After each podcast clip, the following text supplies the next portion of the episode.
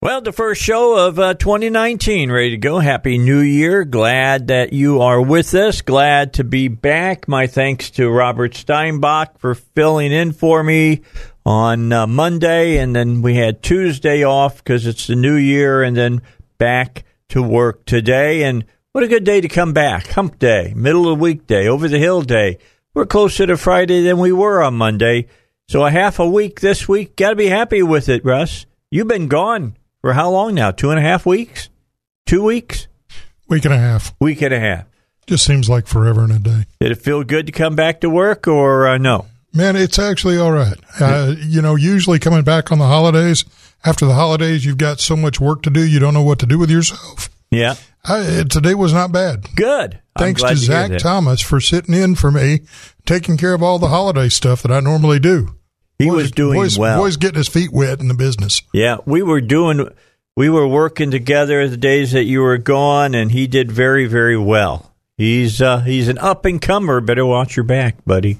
Just I telling ain't you. watching my back. I'm letting him take care of my six, brother. you definitely can't get a better guy than that. He is uh, he is dedicated and he does a great job. He uh, he ran the he ran the ship well while you were out. But Russ is back. I'm back. Uh, we'll get get underway uh, today.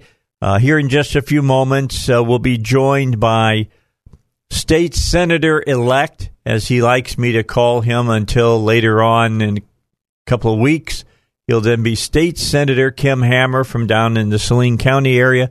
We'll be talking with him about what's coming up in the 92nd General Assembly, which gets underway 15th, 16th of this month. Don't forget, we will broadcast live Monday through Thursday uh, at the Capitol each day. We will miss one Monday because we're going to be out at a client's doing a uh, a live remote. I understand in March, and we um, looks like we will be out uh, during the end of February as well because we'll be in Washington D.C. Russ and I love going to Washington D.C. for CPAC, so we're looking uh, for that. Uh, new announcements I can announce today because it's all now in stone that on every Wednesday at 3.30 until 4 o'clock, uh, joining us, uh, whether from Washington, D.C. or here locally when he's back for vacation or whatever, uh, Congressman French Hill will join us on the Dave Elswick Show and keep us up to date what's happening on the House side. I am working on something for the Senate side, but I have not heard back from the uh, necessary people, so I can't make any announcement on that. But I'm hoping that that's going to be taken care of uh, here in the next week or two, and uh, we'll have one of our senators on once a week and one of our congressmen on, and we know that for a fact, uh, once a week as well. My uh, goal for you is to keep you up to date on what is happening there on the Hill in Washington, D.C. Uh, we will keep you up to date on what's happening at the General Assembly, and that's what this show has always done, and we will continue to do it here at 101.1 FM, The Answer. And uh, last but not least, and this is something I'm really excited about, other than, look, I'm, I'm driving, I'm driving a car. That's not mine again. That tells you something went wrong, right? With the, the Elswick mobile, and it did. The Acadia is on the sidelines again, Russ. It's uh, it's in the shop. Friday of When last. going to take that thing out back and put a bullet in it? Well, I'm I'm hoping that what I'm going to do will last for three years, and then that is exactly what's going to happen. But uh, I dropped in. I got to drop a new engine in it now. I was coming out of my subdivision Friday evening, thinking it's about six o'clock in the evening because the traffic was terrible, and I couldn't get out. And I finally did. I put down the accelerator, and it hesitate, hesitated, missed, and then stopped. I tried to start it again. No go. I had it picked up, had it hauled over to Joe. Monday, New Year's Eve, talked to Joe. Are you ready for this one? Crankshaft broke. crankshaft broke. Didn't make it all. I was 5,000 miles short of 300,000 miles on that engine when it gave gave up the ghost on it.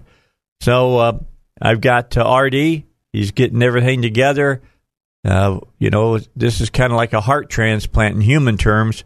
So they'll, they'll be dropping a new heart in the Elswick Mobile uh, sometime at the end of this week. I should have it back by uh, Monday. I'm driving that. Uh, is it Scion? Is that how they pronounce that? Scion. Scion. Okay, so uh, RD gave me I don't know what year it is, 2007, 2008 Scion to drive. It is banana yellow. you can't miss me coming down the road now at all. At night, it glows. I'm just, I'm telling you, I'm driving that car around. I will say this much.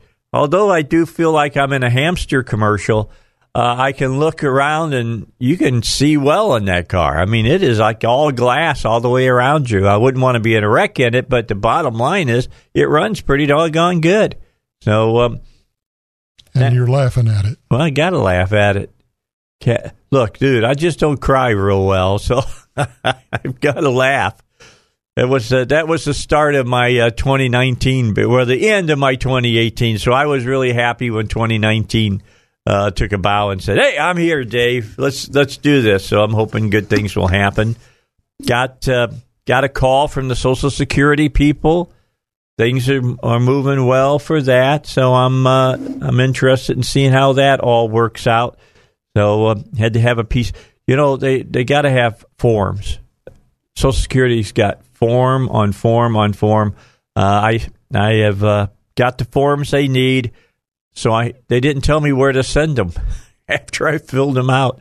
So I called the lady and I've left her a message. I'm waiting for her to text me back and let me know where I'm supposed to send the forms tomorrow because uh, Linda turns 65 in November, so she starts Medicare in January. I start in February. Woohoo! How excited is that? Not much. All right, let's get our first break in. We'll do that. Then we'll come back. Uh, Kim Hammer is on his way. We got a lot to talk about.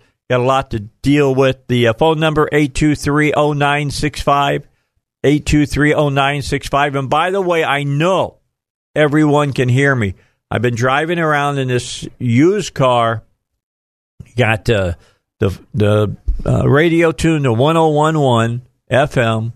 The answer here clear as a bell in Cabot, all the way through Jacksonville, Sherwood, all through that area. Drove all over the place. Hear as clear as a bell in Conway, out on uh, 40, out on 30, out on 67. So you have no reason not to call. 8230965. All right, you want to get in contact, want to be part of the uh, question and answer segment here, you can do it by calling 8230965.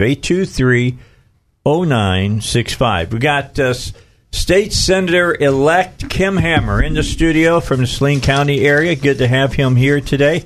How was your uh, holiday, sir? Good? Excellent holiday. Excellent. Just, uh, but at the same time, I'm ready to get in the saddle and let's go. Yeah, I'm know. ready to go. Now, what day exactly does it all get underway? Noon on January 14th The is, Uh, is the kickoff. You guys are all meeting that day, or is that the day that the governor is going to give his state of the state and all of that stuff? We get sworn in, and that's where it all begins. Is with the you know with the swearing in, and then um, then you know he'll come uh, the next day, I think it is, and and we uh, you know we get the joint meeting of the House and the Senate, and we take off and get about the business. Try to keep it as short as we can. Okay, so we're going to be there every day you guys are in session, other than the Fridays, because by the time I get there, everybody's left on Fridays because they want to go home until the end of the session, and then everybody has to stay because things are moving so quickly.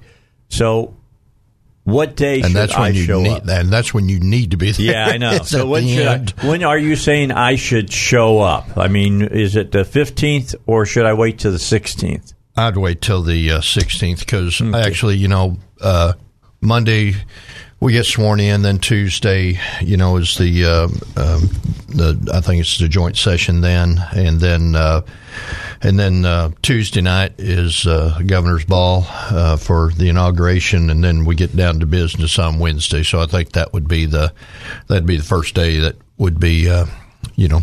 There you of course, go. every day, every day you're there is good. I mean, don't get me wrong. I think understand. We, we yeah, appreciate you being there. Unless we want to. Should I drag a, a mic cord from here to, you know, the House chambers and tape our get a big piece of duct tape For what reason? and tape, and tape my microphone uh, to the podium there in the House for when the governor gives his state of the state. I, I think if you were in the gallery or you had a plant or whatever you want to do, Yeah. you know, on the inside, I think that would be, you know, I think that'd be totally fine. But I'm being a big, big sign, uh, you know. you could uh, be in the gallery. on us, Gov. You ever been escorted out of the Capitol? No, I don't want Okay. to. I don't want to start that as a tradition either. All to be honest All with you. right. Okay, so what are you excited about, and what are you not excited about? Are there things that you have trepidation about for the uh, the new session, or um, things that you're excited about the new session? Um, of course, going down to the Senate end on a personal level, I'm excited about getting my feet wet down there. Been in the House, and for me personally, switching down to the Senate end is going to give me a different perspective, give me a more holistic view of you know the process and uh, everybody's involvement. With regard to legislation coming up, I, I think we're going to, you know, we'll have some. Um, I think we'll have some things related around the highway package. You know, how are we going to handle highway funding?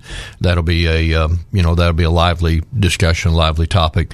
Um, you know, we are leaving some federal dollars on the table. We got to figure out the most frugal way to be able to capitalize on that. Uh, those federal dollars go to other states if we don't, you know, capitalize on that. Um, so that'll, you know, that'll be one of the, uh, you know, heavy topics I think of putting it for the people uh, to let them have the uh, let them have the initiative, and then. Um, There'll be also be the reorg that's going on that the governor's presented as far as reorganization, uh, bringing it from uh, whatever the number of cabinet levels it is down to the. Let me uh, just ask: Is that a big deal, or is it just more? Is it just you know different way of doing things? in some ways, I think it's um, you know this. There's like the Bible says, there's nothing new under the sun. Everything, Okay. everything cycles around. Some people may remember, uh, you know, in earlier administrations, there was actually the effort to expand them. You know, with the intent that you could um, maybe focal, uh, focal. I'm sorry, uh, that you you Focus could, in? Yeah, thank you. That you could focus in and um, you know put a put a better set of eyes on something when it's in a smaller venue than when you group them all together the way the reorg is going to go. That's that's one thing. Um, from the you know, so from the governor's perspective, though, as far as number of people he's got to sit around the table and talk to, bringing it to a smaller number is a good thing, as long as from the ground up you're getting good information all the way to the top, because it it could be one of those things too. If you don't have good layers of leadership underneath you in those you know sub level positions, uh, you're setting yourself up for for a hard lick. So that's his call that he wants to go that direction, and. Um, uh, as far as the savings that it's going to create, the potential, uh, and time will play out as to whether this is valid or uh, what validity there is lended to it.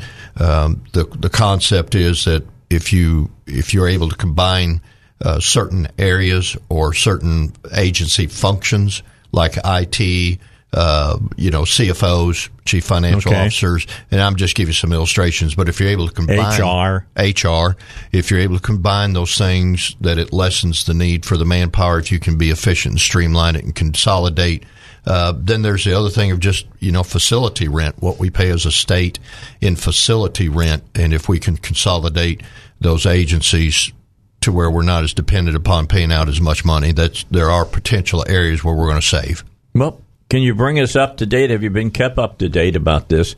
Uh, how are things looking for streaming on the Senate side? Because you guys are going to start that. Uh, streaming is coming along, and uh, they actually ran the, uh, you know, they, they've been testing it, uh, getting it ready to go. Uh, I think that's the result of the voice of the people, and I think pressure, quite honestly, from the House side, that it has been done on the House side for a long time. Uh, there are people that watch it, I know, because they tell me what I'm doing when they see me there. So I, I know it's being watched. I know it's being listened to. Watch where you scratch. Watch watch all of the above. Check A, B, or C, but you better do D because people can read lips too. That's That's, right. the other thing. It's, Oh, have you found that out? Well, it's kind of like uh, not not at my expense, but somebody else's. But you know, it's kind of like the football coach when he's calling in the play and he takes his playbook and covers his mouth. Yeah. you know, you'll probably see some of that going on. Um, so you know, I, I think it. I think anything that drives toward more transparency is not a bad thing. And this is a good step in the right direction. It's been pressure that's been built from inside out and outside in, and the result is it's it's you know you're going to be able to see it live. All right, so you'll see it in the well when they're meeting together, and you'll be able to see this as far as all of the uh, committees. Is that correct? I believe that's correct because the, uh, um, you know, and I, I would just say this. Now, I have, I have not personally been in the committee those committee rooms, uh, but I've been in the chamber, and you know, they were getting that all geared up so everybody could see the the action in the chamber, if you would. And um, I think that's a good thing. You, did you get yourself a good hairstylist and stuff? Uh, I'm using the same. I'm, I got two barbers. You got to take care of your constituents. I got Okay. two barbers, and so far nobody's told me I got a bad haircut, so I feel good about that. Well, but I'm not going to be at the end of the runway sitting in a plane holding up traffic so I can get my beautician to come cut my hair. Don't worry Keep about that. that things are starting to starting to thin on top there. Well, yes, You, you- need a little bit of powder to keep the reflection off. I, I just chalked that up to wisdom and experience and, and the school of hard knocks. And you're in the Senate now. Yeah, well- you, got to get a lot of, of gray hair to be in the Senate. it's it's got a good head start toward it. So So over the holidays, uh, what were you up to? I mean, bring us up to date.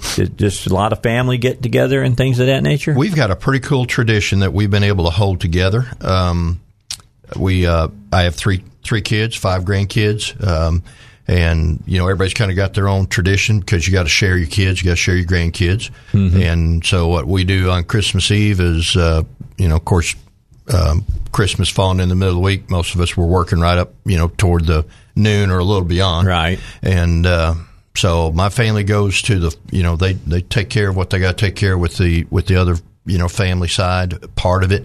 And then somewhere Christmas Eve uh, we get all three kids all three of our kids we get all five of our grandkids at our house and we um, we do supper and they all spend the night Oh, cool. um, my wife has a tradition of giving, you know, uh, family paja- or uh, Christmas pajamas, and so everybody gets their pajamas. We do that pajama picture thing. I had not. Did you post that on your Facebook? I I wanted to give a little time, um, you know, to save some sort of Okay. integrity if I could, you know. But uh, it may be up there, it may not be up there. You have to find it. But uh, so anyway, and they all they all sleep at our house Christmas Eve. We get up, um, you know, we get up Christmas morning. And uh, we we do the unwrapping of the presents, and you know do a do a light lunch, and then we go to a, we have we actually then have a big family reunion for lunch, Oh, and cool. so we we go to one of the cousins' house or uh, we land somewhere for lunch, and then uh, everybody goes back to the other side of the families and stuff. So we're we're blessed that we're able to hold it intact for Christmas Eve and Christmas. Well, that's good. That is. That's good. yeah. Yeah, but we, we- were up till two thirty in the morning wrapping presents. Santa was running late on Christmas Eve this That's year, so okay. yeah, we had to give him a little help. That's okay. Santa always comes through in the end. Santa, Santa came in uh, to our household, and uh, the grandchild got up. That everybody else is old enough now that you know they're not climbing out of bed at four o'clock in the morning to see what Santa brought. But uh, this one uh, got up at uh, about five thirty this year, and he figured out this year finally about this whole Santa thing. He's he's going to be two in February, but he knew Santa was coming, so he wanted to see what Santa brought him. Santa brought him a, a brand new uh, children's uh, Kindle, Oh, uh, ta- you know, tablet, and he was having just a great time. There, you know what's big this year? I mean, really, really big, Kim. It, it's dinosaurs. Mm-hmm. Dinosaurs are huge. Dino- it was when I was a kid. It was Vikings. You remember when Vikings were big? I remember when you could buy your kids cowboy and in- Indian little, you know, little short The little plastic guys. little plastic guys, and you could buy the bag full of uh, uh, war soldiers. Oh, the and army the tanks, guys. Yeah. the green guys, Absolutely. and uh, and feel good about you know going to war and cowboys and Indians and you know good guys, bad guys. I got a bunch of the. I think it was Kenner Mm-hmm. that came out with the uh, the Vikings, Eric the Red, and all of them, and I got a bunch of them when I was a kid, and I got bags upon bagfuls. My dad was a World War II vet of uh, the Green Army guys. You know, the bazooka guy. You, Mm-hmm. you always in every bag you got a couple of guys with machine guns. You had the snipers and all of that. and you built your own Love little little army going on down there. I love that hey, stuff. Uh, uh, the the Lego outfits, you know, the uh, those are have been pretty popular. Last, Yeah, my grandson wanted wanted some of those, and those things ain't cheap. All right. We'll be back after the news. We're going to do that. Catch up on what's happening in D.C. All right. Back with you in the studio. We've got former House, State House member Kim Hammer, who is now State Senator elect Kim Hammer, and uh, he'll be sworn in, what, a week from uh, next week, right? Week from Monday, Okay, a week from Monday. about ten days All or so. So you get to sit, stand in the well of the Senate and do it, or you do it over in the House? Uh, no, we stand in the Senate, and my understanding is that uh, the the newbies, which I think there's six of us, uh, will come will be called down to the well, and we'd have the chief ju- chief justice swear us in. Okay. you know, someone of our choice that's authorized to do it, but um, you know, we'll be because we're first timers. They would they'll swear us in individually. Well, who you got doing your swearing in? Can you tell us? Um, I, I really have been so focused on holidays and Yeah, getting stuff ready. I hadn't hadn't even thought about it, but I, you know, I'll probably just go with the chief justice. I mean, it's not every day the chief justice gets to swear you in. So, you get Rhonda to do it? well, let's we'll we'll think about it. I just put him on the spot, man. I really did. I just put him on the spot. I, I'm sorry. I shouldn't yeah, have that's fine. that. I don't mind on the spot. That's usually a very you know personal thing and who you who you pick. So you go with who you want. I Oh. don't really care. You know, as long as I get sworn in and don't get sworn at, I'm, I'm a happy man. I figure on the 14th we'll get sworn in, get by ready. the 15th or 16th, 16, uh, they'll be swearing at you. I'm they'll just be swearing at us. But anyway, we'll try not to give them too hard of a reason to swear at us. But, That's going to be happening. It's hey, can I happen. can I do something? Um, Is it okay? I mean, Well, I don't know. It wasn't All okay for you to put me on the spot. Let me put you on the spot. Go ahead. I want to give uh, I want to give your listeners my Senate cell phone number. Oh, yeah. and this is the way that they can they can contact me if they now first of all if you live in my district if you don't you need to go your senator you need to go your representative okay let's not do that working against each other stuff um, but if you're in senate district 33 which is you know west little rock west Pulaski county uh, about three-fourths of saline county uh, that that number to reach me on my hip is 501 326 9273 501 326 9273. You know, I wish every state senator would do that, and you know, state rep. Well, and that that doesn't mean I'll answer it, but at least you know you'll you'll You can leave a you'll note. get to me, and I, I've got a uh, email that I'm getting set up, a special Senate email uh, for the constituents. I'll get that to you so you can push it out over I the will. air too. Definitely. And um, you know, so just want to just want to make sure the needs of the constituents are met and the voices are listened to. Okay, so I gotta. I'm gonna.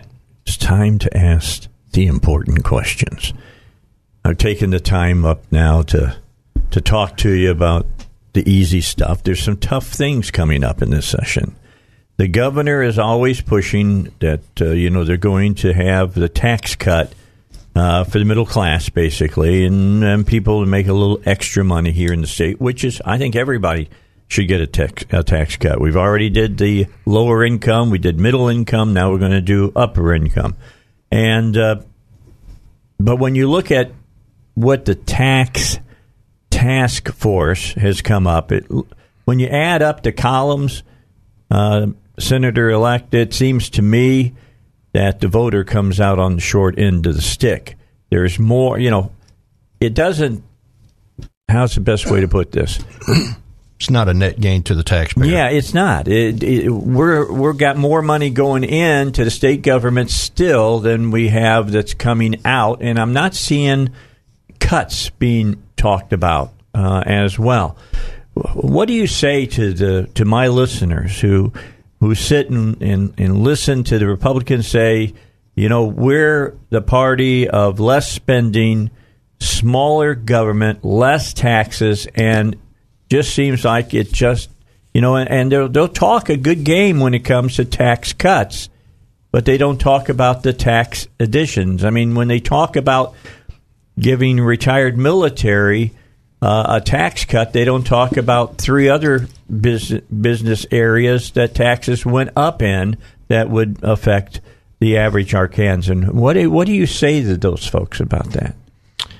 I'll say, first of all, uh, we have to distinguish ourselves as a party as far as not, uh, we have to distinguish ourselves as a party that what got us in the position that we're in is that people got fed up with the tax and spend mentality. And if we're not careful here in Arkansas, we should not think that we are above what is beginning to happen in other states where the Republicans had control and they had the power. And what they did was they, they drifted, you know, into a Democrat mentality. And, and I think that's, that's the danger that we as a party live with is we've got, we've got majority, we've got control. We don't have to give anybody a reason to look back and want to give it back to the other side if we haven't distinguished ourselves as being different from what the people have left. Mm-hmm. And so, how do you do that? Well, I think you have to look at you know look at the legislation that we passed, look at the legislation that we you know that that we uh, debate in the process. Uh, but at the end of the day, what's what's the net cost and impact to the citizens that have sent us there to represent them? So on the tax issue, I don't think what we need to be guilty of as a party is playing a shell game where it appears that we're giving this amount over here, but then you go to the other side and we nickel and dime it back to where it's just a wash. Um, and I, and I think that's one thing we'll have to watch carefully is to make sure that that doesn't happen because I could see it happening. Do you get as nervous when you hear some somebody say, "Well, this would be revenue neutral," as I do?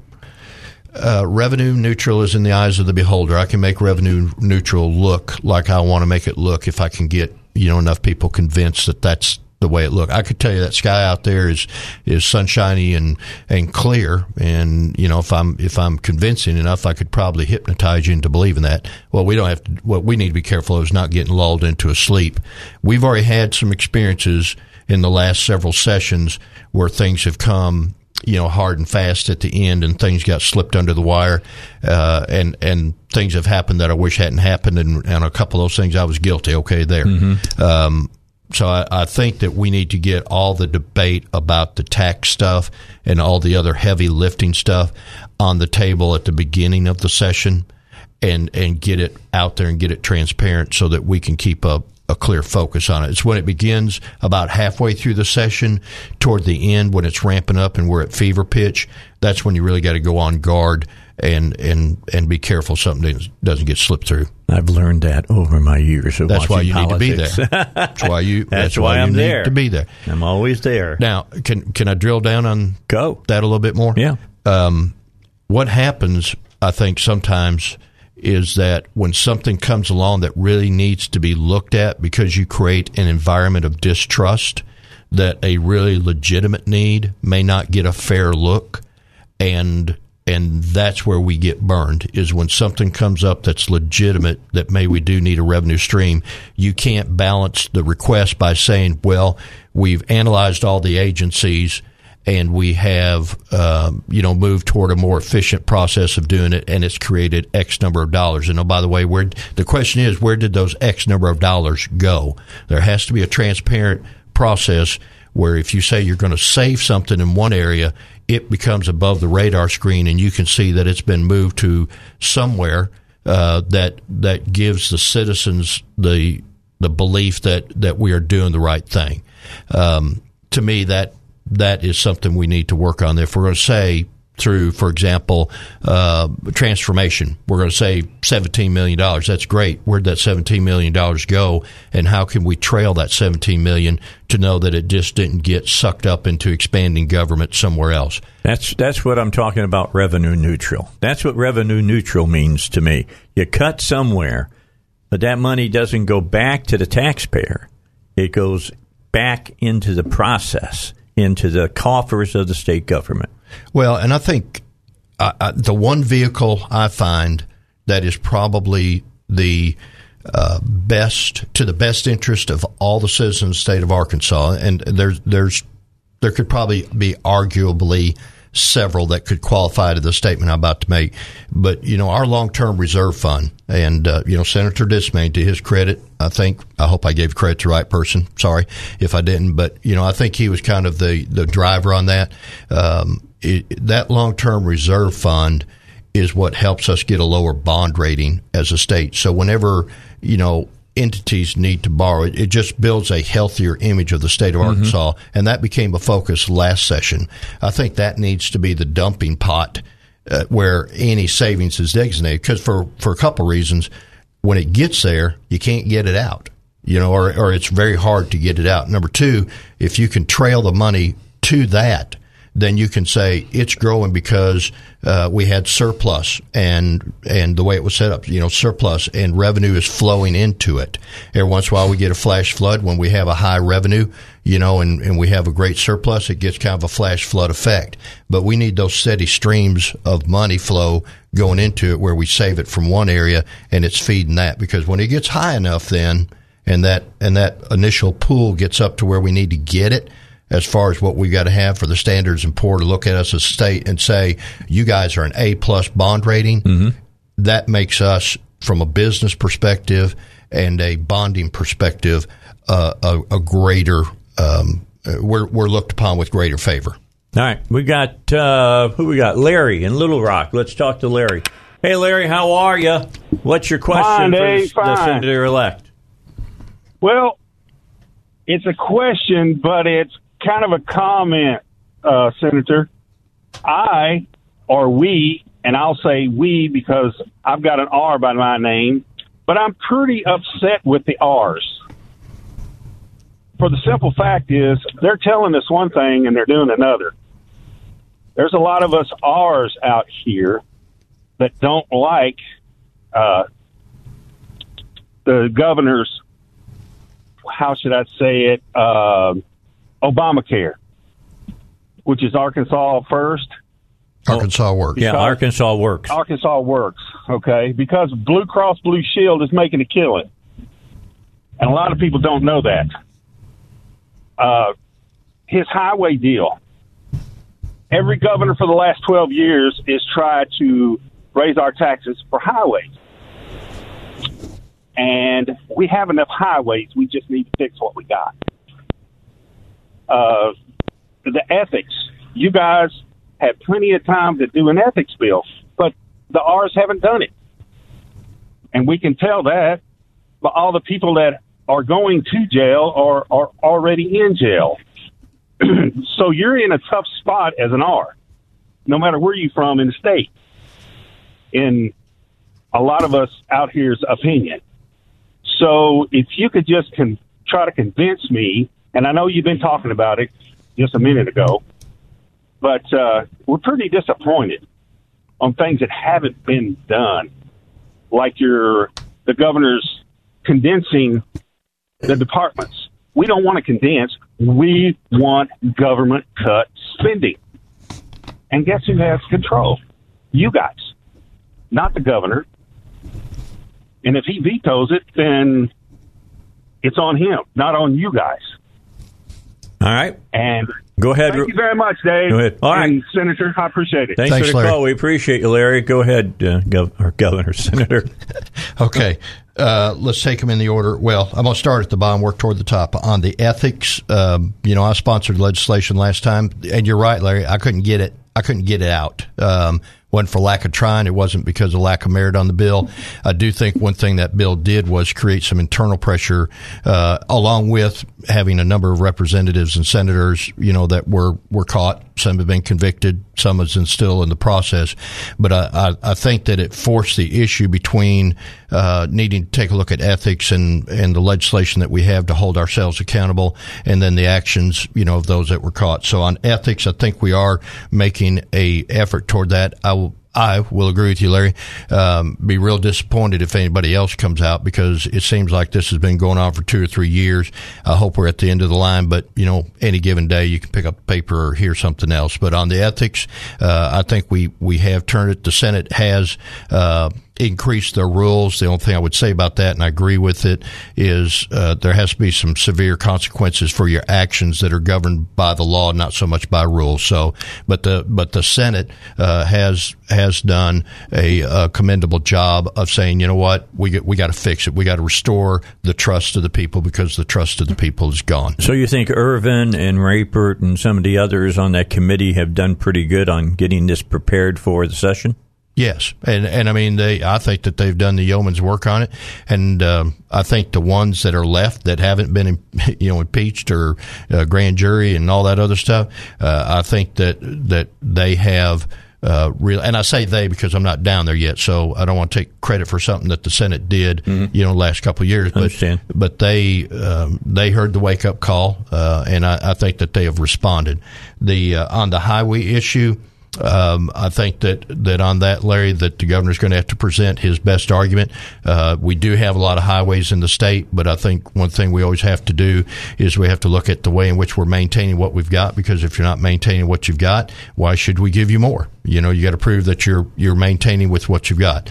the The issue on that is, as I mentioned earlier, is we leave a lot of federal tax dollars on the table because we can't match against it. And if those federal dollars are not drawn down because we can't match against them, then we see that money go to other states. However, I will say this, Larry, and listening audience, uh, and that that uh, I think that we've got to look at our agencies because in all the ask that we're asking of everybody, uh, the question comes back to what have the agencies and what has state government given up. We've asked the providers in the healthcare, in the assisted living, in the nursing home, uh, in the hospitals. We've asked all those folks to give up something that was a big debate in the last 30, 60 days.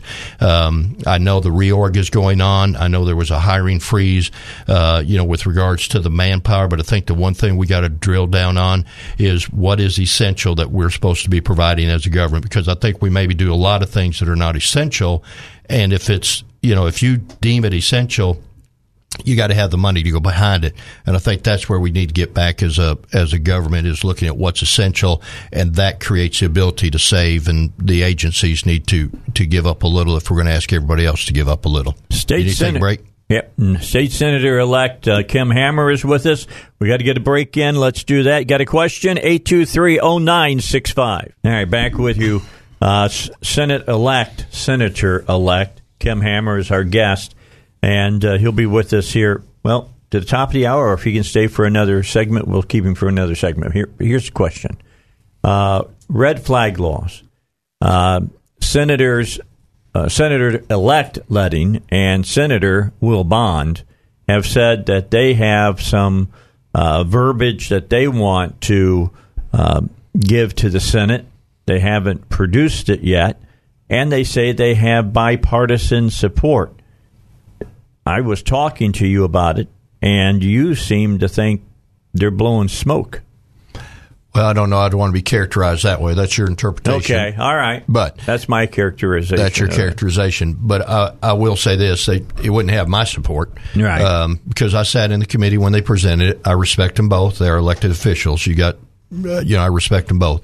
Um, but I, I don't think the red flag law addresses what the what the age long problem is, and I, and I go back to this: it's not the gun, it's the individual. And I mean, I'll listen to their arguments, uh, but the uh, I think the red flag law is a red flag within itself, and and I, I think it's just a way in which to avoid you know some of the real issues about uh, you know about gun and it's about gun control. At the end of the day, uh, they're they're going to I think it's going to be hung uh, you know, around the idea that this is gun control, and I'm just not in favor of that.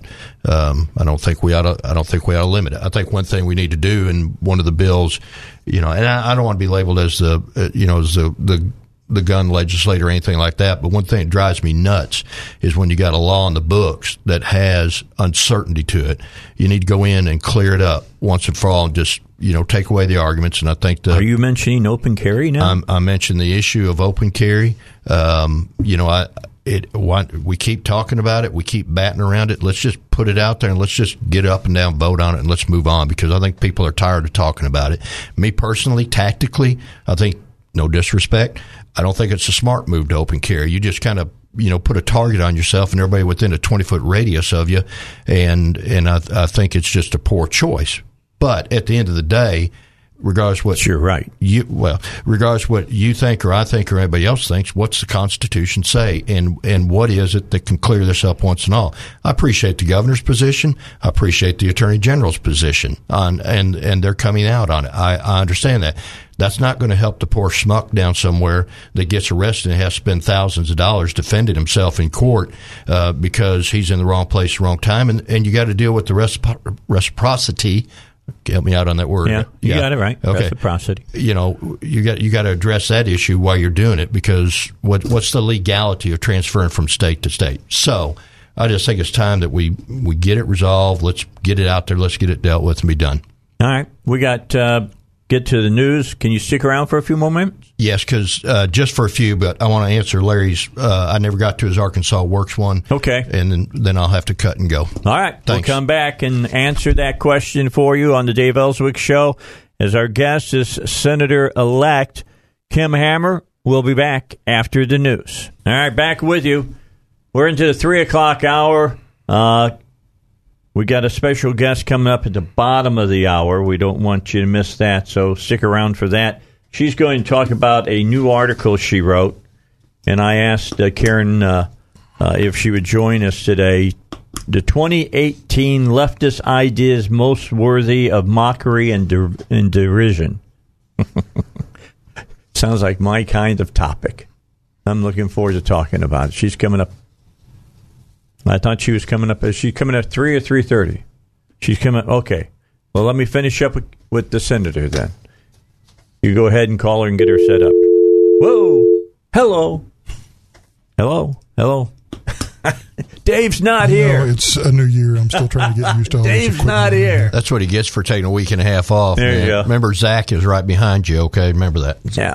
All right. Let's join. Let's uh, let's get that in, the, the answer then for Larry about he was talking about Arkansas Works and your thoughts on that. Right on the ethics, and I do plan on introducing that uh, legislation again. Okay. Okay. And we, we talked about the highway. The the thing on the highway is we've got to make sure that we've asked, uh, you know, as in with all these other things where we've asked other providers and everybody else to give a little bit.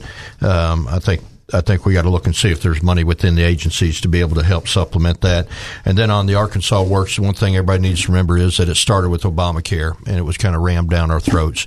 Um, I would agree with Larry. I think that there there are people that are making you know a lot of money out of that. I do know some legislation is going to be introduced to try to trim some of that off. You know to to just see how the thing would play out with the legislation that uh, I think is going to be introduced. It's going to put some of the it may put some of the providers in in the position of saying this is this really worth it? And one way you can you know, you, I think that you can position providers is put them in a position to see, uh, for example, we start dealing with the prescription drug cost and carve that out. You know, at what what's the break point to where the the carriers are going to say, you know what, this isn't worth it. And at that point, you create the discussion of saying, okay, should this population then go into managed care of a different form because it's managed care now, mm-hmm. but put in a different form to where it doesn't cost, you know, us as a state as much, you know, going out because that percentage that we have to pay back is increasing it's each going year. Up. And, yeah. and so when you go to the providers and the other groups and you say, we want you to give up $250 million so we can take care of the expanded population, that's what's happening this session, and that's the discussion that's going to be had. Is you know you can't ask others to give up unless we're going to look and see if we're truly saving it, and that's where the carriers are going to have to come into the discussion and say, you know what, maybe this isn't worth it anymore. And and what that translates into, I don't, you know, we'll see how the cards play out, but I think we need to put that kind of legislation in place to see how bad the carriers want to want to do the business because uh, I haven't seen any carriers go out of business since Arkansas Works came into business. Mm-hmm. And that tells you something. When they're nonprofits, you can't get to their books. And, and I think that within itself is a problem, too. All right. Well, we appreciate you for coming in, Senator elect. I'll, I'll keep saying that. I only say it just because he says I'm Senator elect. Okay. So you're Senator elect until a week from Monday. At noon. At noon. Okay, I'm going to try to get over there so I can see you get sworn in. Well, uh, I think it's going to be a, a, a, good day, but let's let's get behind us so we can get to work. All right, we appreciate you. We'll see. Maybe we'll get you in here again next week. That'd be great. Thanks, right. Dave. Appreciate Thank you. It. Appreciate you. All right, uh, State Senator elect Kim Hammer. Let's go to the phones. We got a special guest with us, and uh, we got Karen uh, Kataline Kataline with us. She uh, has written an article for Front Page Magazine. I love Front Page Magazine because David Horowitz started it, and I'm a good buddy of David Horowitz. He's the man. uh, anyway, 2018 leftist ideas most worthy of mockery and derision. What leftist idea isn't? Isn't worthy of mockery and derision is all I ask, Karen.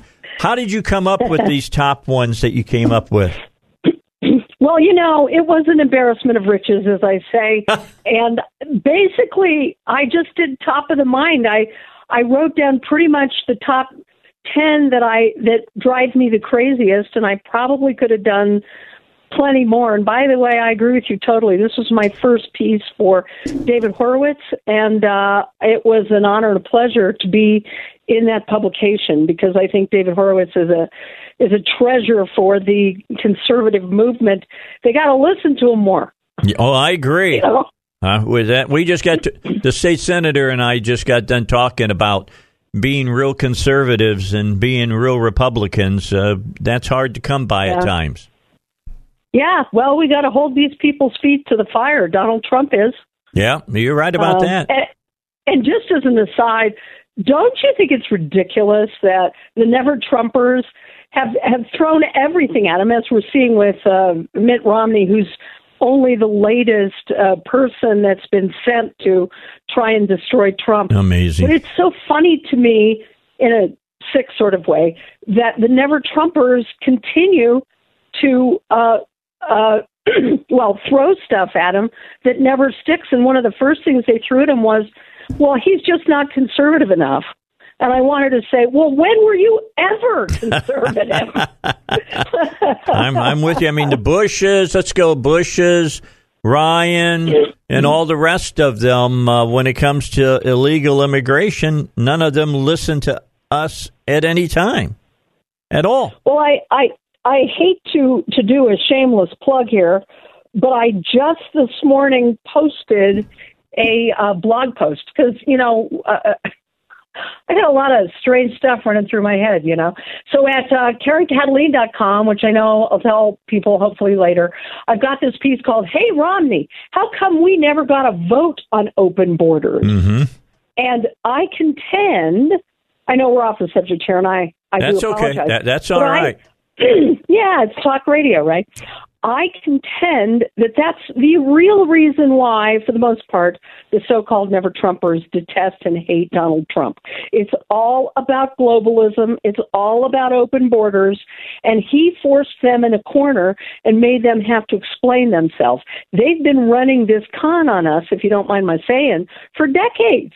Well, and they never told us what they had in mind uh, if it was such a terrific idea, how come they felt like they had to lie about it to all of us, to the people that they serve? So they've been caught with, um, you know, that's what this government shutdown is really all about is that Trump has taken every other excuse off the table now. And uh, they're having to explain not just the globalist left, but the globalist right. Yeah, I I don't, I don't know when they're going to learn their lessons. I mean, that was the whole thing about this op ed that came out from Romney. There was no change in what he said, uh, what, six years ago to what he said in this op ed. He's still the globalist he's always been. That will never change, I guess. Well, except for the, you know, occasional begging for a job. Yeah. and he's telling everybody else about character. I mean, they're so disingenuous. I don't think for one minute that any of these never Trumpers that it's his style they don't like. Now, you know, I'm I'm a native of Colorado and I'm back in Colorado now, but I lived in New York and I lived in LA and uh, you know, I'm sorry. style doesn't bother me. Yeah, I well, know, I'm I sorry. I'm just Well, sorry you, you, had to you live out in sent L.A. us that president, you know. So Hmm. you sent us that president from Little Rock, and he's the one that made me a political activist. Well, don't don't blame me. I didn't live in Arkansas then. No, don't blame me about that. okay, okay, I won't. I got won't. here after I- he was president and had helped clean up the mess as well. Yeah, yeah. There you go.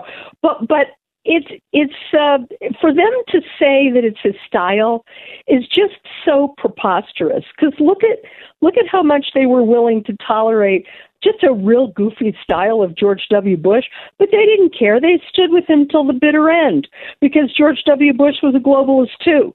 So don't hand me that that it's his style. Give me a break Yeah, I'm, you know, if it, if it was a style issue, they would be going after, you know, 90% of the Democrats. all But right. they don't. So Karen Kataline is our guest. She's got a Yeah. new, she got her article out on Front Page Magazine. Karen, for folks that are going to hear you for the first time here on my show, where should they go to keep reading your writing because they're going to want more of you after they hear you today? Well, I hope so. Um, all they have to do is go to KarenKataline.com. Karen spelled the normal way, and Kataline spelled K A T A L I N E. And I've got my blog posts, my uh, op eds. I do a show called Spouting Off, an internet call in live talk radio show. And so, whatever, you know, I try to post as much of what I'm doing and what I'm talking about as possible. I would love to hear from your listeners pro or con argue with me. I i tell people i put the judeo and judeo christian so it's genetic for me to want to argue. So i like that. Uh you know. All right. So yeah, they can get you either in written form or get you in broadcast form. that's right and i'm filling in for a uh terrestrial talk host tomorrow and friday. So uh talk radio is my real first love i mean i i had a real checkered career. I was a professional entertainer and then i became a social worker and i went to columbia school of social work. But then you know when i was doing showbiz i realized i know it's crazy isn't it? I realized that i like saying my words instead of someone else's so Yeah. that's why i don't really do showbiz anymore. Um and, and besides political theater republicans really need to learn more political theater humor and uh, in general because the left is is brilliant at that they're all about sizzle and no steak for the most part we're about steak and not a lot of sizzle No, I got to tell you what, Put Karen. This is together you This is, you're you're- now you're talking with me about something that I have been just beating on for years, and I I found my my my good buddy uh, Andrew Breitbart, uh, and, and Oh, God rest his soul. him. But he always Yeah. said something very, very important. And he said, culture is upstream from politics. And he was so right. And uh, conservatives and, and Judeo Christians like yourself and myself, you know what we miss Yeah. out on is that we gave that to the left and said, do with it as you want, and did not understand, evidently, that that means you get to tell people this is the way things should be, and people tend to fall into that category then. I couldn't agree more. I think you're absolutely right. And just to circle around to the piece that I wrote about the uh, the leftist ideas most worthy of mockery and derision, well, a lot of them are designed to change our culture, change our language, And the left never stops with just changing our language. Nope. What they do is they change the culture first and then they demand that policies follow. And that's precisely what they've been doing all along. And unfortunately, Republicans are always looking back going, oh, so that's what they were doing. So Yeah. we got to get a lot more strategic and realize that there's always a purpose and a, uh, a political uh, uh, agenda for everything they do, including some of the things that I mentioned in my article. Things like toxic masculinity. Mm-hmm. We hear these things and and we just say, well, that's just the most ridiculous thing ever.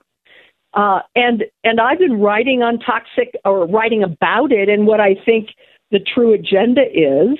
And I think a lot of it is that masculinity at its very best is is the very enemy of socialism. Uh, think about it.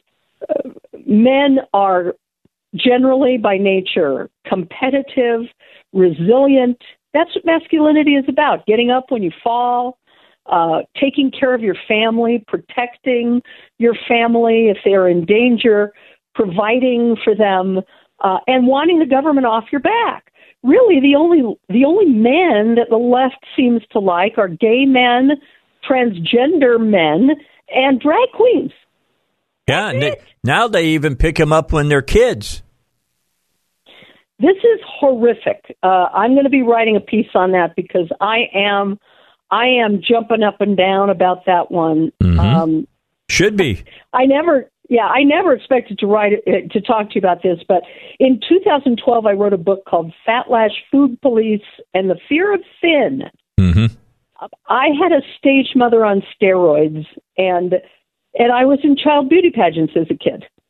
So the book I wrote was about uh, sexualizing children and living through them. We came up with a term. The person that wrote the the foreword of my book called "Princess by Proxy." Mm. And so I feel as if, if I may be so bold, that I know a little of of where I speak because I was not only talking personally but also professionally as a former clinician that this is damaging to children. But now you have an exploitation of an 11-year-old kid who who they are parading around in gay bars in Brooklyn uh, dancing for money. And so this is sexualization of children with a political agenda attached. And I am appalled at that. Um, and I'm going to start writing about it. In fact, you'll be the first to know. I'm going to talk about it on the radio tomorrow. I called New York Child Protection Services and I said, if you believe that the exploitation uh, of children, there's a national organization, I couldn't get them on the program, um, the what is it, the National Center for Missing and Exploited Children. Yes. If you don't think this is exploitation of an 11 year old kid, then you shouldn't be doing what you're doing. I want to challenge them because this is so politically correct and so politically twisted and crazy that I wonder if they're they're not gonna they're not gonna take that on because No, they've I don't do- bullied into thinking that somehow this is okay. Well, It's not okay. Yeah, they're being bullied No. that if they say something against it, you're saying something against transgender people as a as a group, and that's wrong. And NAMBLA loves them for taking this position. Yeah, because if you disagree with any of these things, you are anti gay, you are a racist, you are a xenophobe. This kind of eh, eh, bullying and intellectual dishonesty has been prevailing uh, in recent years, and, and that should be a concern to everyone, All I right. think. So I'm looking at number 10, and this is one that has been just driving me absolutely bonkers over the last couple of years, and that's gender fluidity. And, and you're so right when they say we've been they keep mocking us and have continued to mock us and now it's Meet the Press even mocks us saying that we won't even we won't even put people on television who do not believe in climate change because you just deny science. Well, let me just say that if you believe that somebody can change sex, you know, you can go from being a male to being a woman. I don't care if you snip the twig and the berries, you are still going to be a man. That's just the way. I mean, if, if an archaeologist dug you up after you die 3,000 years from now, they're going to say this was a male. That's what they're going to Well, you- say.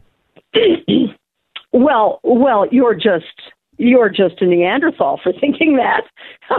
I've been called worse, but that's that- okay. That, that, that there's such a thing as X and Y chromosomes. I mean, they're trying to create an alternative reality, and we're just pawns in it. I think. Um, the other thing I noticed about this ridiculous notion that you can change genders at will. Trans I mean, never transition. mind that that, that they contradict themselves in their own sentences. Uh, you know, you you shouldn't. What is it? Misappropriate uh, anything, but you can misappropriate someone's gender, but you can't go to a party with a with a Chinese dress. I mean, it's it's it's ridiculous. It deserves mockery Mhm. and derision. and furthermore, I get the feeling that the left tends to celebrate uh, transitions, quote unquote, from male to female more than the reverse. You know, you said that in this article, and I, I picked that up immediately. Got to highlight it on uh, my papers here that uh, I had for our interview. Why do you believe that is? Because you're exactly right. Most of the of the uh, cha- the changes that we've seen, the transitions they've talked about, are boys who have be- uh, who have said that they they are women. In their minds, they say, "I'm a woman." Uh, why do you think that is? excuse me, I think that it goes back to number eight, which is toxic masculinity. I think that the gender, gender, gender politics extends to turning women, pretty much all women, except maybe white women, who they now have begun to separate as, uh, you know, a segment of the deplorables.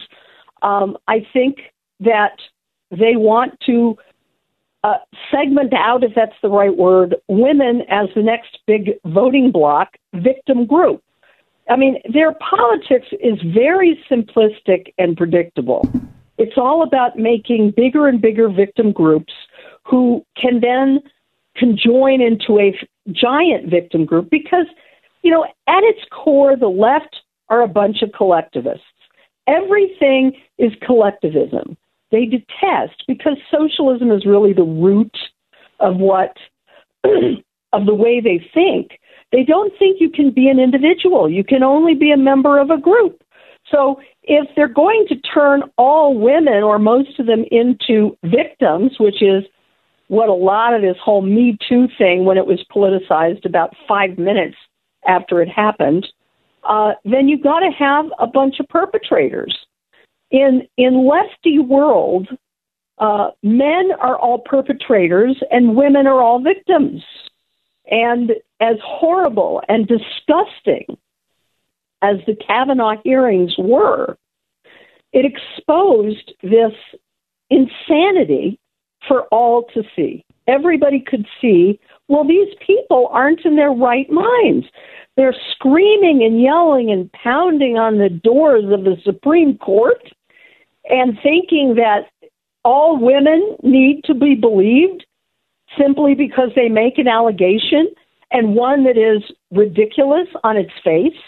And she was caught in many lies. I don't need to go back there, but I don't think we should forget that story because it it it showed just how much these people have been indoctrinated, and we have to uh, we have to fight them, fight back on this in every way we can because now it's out in the open, which I think is a good thing. But we have to have ways of being able to counter this stuff uh, because it's it's quite insidious, really. Well, everything that you've mentioned thus far, and uh, we're going to try to get one. Well, I'm not going to be able to get any more in. We're almost out of time. But the bottom line, people need to read this front page magazine article. It's very important that they read this because you make so many truthful statements in this. And Karen, I just want to let you know I appreciate you. Let's get you back on again here in the near future and let's talk some more. Since you like to do talk radio, I'll let you talk to Little Rock ever so often here on uh, 101.1 FM The Answer. How's that sound to you? It would be my pleasure. So great to talk to you. Happy New Year. Happy you. New Year to you as well. Let me let you go. Appreciate your time. And that's uh, Karen Kataline. You can uh, read her article at uh, the uh, uh, frontpagemagazine.com. I suggest that you uh, take a look at it. 2018 leftist ideas most worthy of mockery and derision, an embarrassment of riches from which to choose. And she wrote that on Christmas Day. And because of, you know, being holiday time, we were able to get her on now. All right, let's take a break. Come back. We'll pick it up again with more of the Dave Elswick Show 2019 style. All right, so uh, looks like the Dow is going to finish in the green today. Uh, Dow is up 18.78 points. Nasdaq up 31 and S&P 500 up 3.18. When I first came on the show at uh, two o'clock today, the Dow was down 200 points and uh, has moved into the green, probably because of this meeting that the president had uh, at the White House dealing with what was going on uh, during the um, uh, meeting about the border, yada, yada, yada. So uh, Romney came out and unloaded on uh, on Trump and had a lot to say about it, uh, about his presidency. And so, um, you know, let, us go over this op-ed that uh, that he wrote uh, about here. He says, um, Senator-elect Mitt Romney, as you remember, he couldn't make it to the president, to the White House, so he ran for Senate. Uh, slammed President Trump's character to, uh, uh, today, writing in a Washington Post op ed that it fell short of what the country needed. Quote, with the nation so divided, resentful, and angry, presidential leadership and qualities of character is indispensable. And it is in this province where the incumbent shortfall have been most glaring. Now, Romney criticized Trump in the run up to the 2016 election said the events of the past month, including the departures of Defense Secretary James Mattis, Chief of Staff John Kelly, marked a worrying decline for Trump's uh, presidency. Quote, on balance, his conduct over the past two years, particularly his actions this month, is evidence that the president has not risen to the mantle of the office, he said. Romney argued that Trump's shortfall set a poor example of America's public character while alienated U.S. allies. Quote, I do not intend to comment on every tweet or fault, but I will speak out against significant statements or actions that are divisive. Now, let me let's let's deconstruct this a little bit. Divisive. All right, so if some if if somebody disagrees with the what the president says or a policy he comes up with, uh, is that mean that it's divisive enough to be attacked? How many people have to be against it for it to be divisive? Or is it only in Romney's mind? And no, I don't want to get in his head, but the bottom line is when does it become divisive? He says racist. When does it become racist? You're going to have to see now in our in our culture. You've got to define these terms because they are such broad terms now that you better you better define them, or you stand not making any point at all. Sexist, anti-immigrant. Okay, now is being anti-immigrant being for a wall to keep you know, illegal immigrants out? Does Romney believe that there's such a thing as a illegal immigrant? Or are they, as the Democrats say, all just immigrants? dishonest or destructive to democratic institutions, he wrote. He went on to reassume our leadership in world politics. Seems to me we've been doing pretty good on that world politics stage. I'm not saying that uh, our allies are happy with some of the things that we're doing. I think the president has made some right moves uh, as far as world leadership goes that would never have been made in the last uh, 40 years by any other president. We must repair failings in our politics at home. Which failings are. See, he doesn't make any specific statements here. Everything is generalized. So we got to repair failings in our politics at home. What failings, Senator? That project begins, of course, with the highest office once again acting to inspire and unite us. Senator Romney, if you stand as a conservative, which you've said that you are, uh, there's no way that you can probably inspire and unite the America that we have because it's split pretty closely 50 50 right now with the progressive leftist liberals and uh, the conservatives. Romney added that not all of Trump's policies were misguided, but said the president should unite us and inspire us to follow our better angels. To a great degree, a presidency shapes the public character of the nation. A president should unite us and inspire us to follow our better angels, he wrote.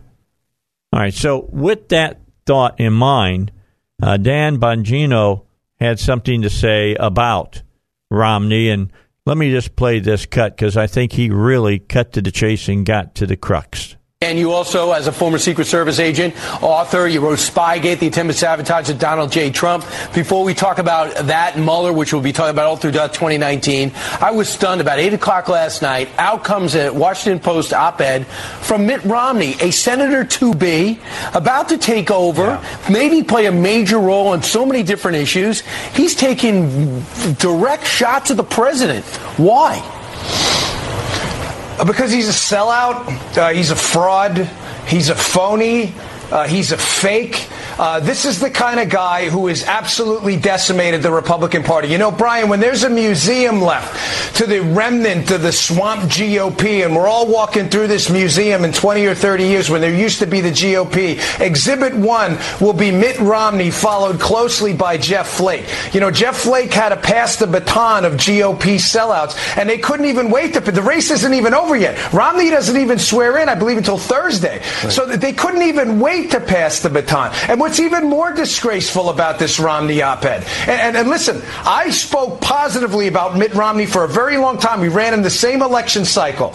And this is a disgusting move. This is the same guy who went up to Bedminster. Donald Trump gave him a chance even after Romney shellacked him, uh, unnecessarily so. And Trump gave him a chance. He gave him another chance, having dinner with him in Manhattan, the mm-hmm. president that is, and interviewed him for jobs. And you know what? He endorsed Romney, the president. You want to talk about character, you big phony fraud fake? You should. You know what? You should have never taken that endorsement if this is how you felt. This guy's a disgrace. He's an embarrassment. I'm embarrassed for him, the people of Utah, and anyone who supported this fraud. What a fake! Wow. Yeah, I kind of feel the same way. I mean, uh, he can probably chalk up his win in Utah to the president endorsing him to be honest, because he was in a close race up until that point. So the president does him uh, a favor. President has dinner with him. Do you remember that? Does everybody remember that?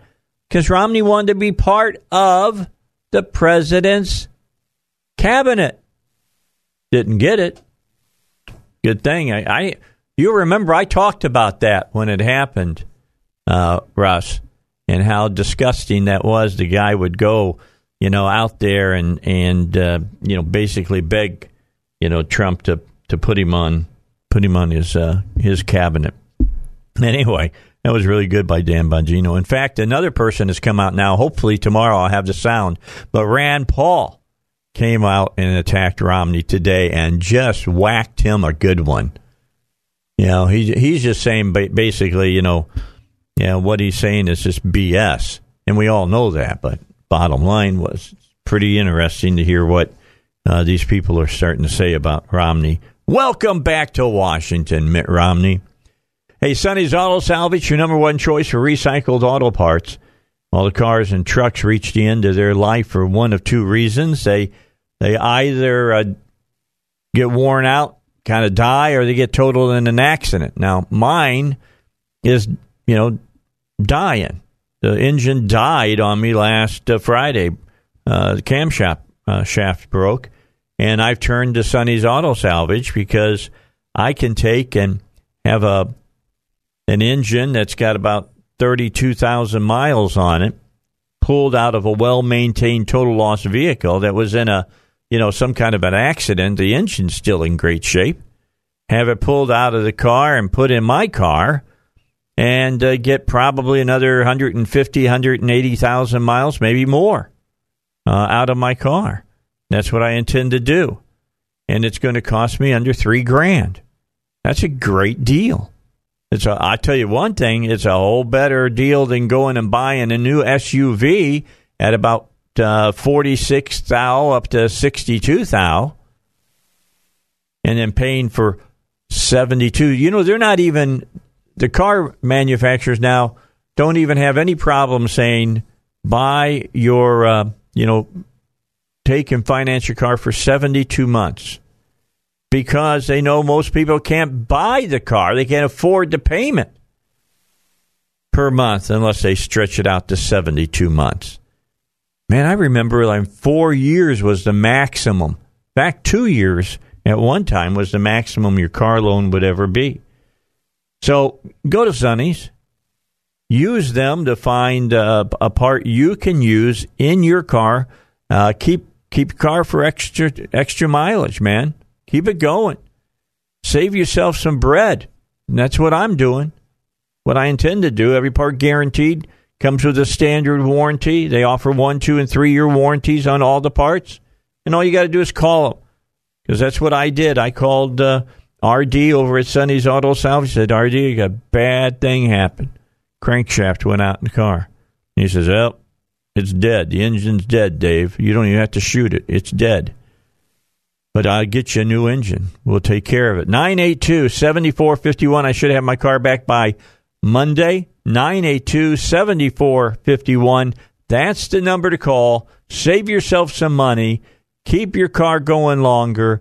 Don't pick up a car payment. That's Sonny's Auto Salvage, your number one choice for recycled auto parts. All right, so uh, the president met with a lot of the folks in Congress in a closed door meeting, you know, the the movers and shakers, so to speak. The sit down apparently ended without any progress, they're telling us now, and uh, nothing to resolve the ongoing partial federal government shutdown that has persisted for 12 days. One top GOP official said Democrats didn't seem even interested in listening to what the Homeland Security Secretary Nielsen had to say.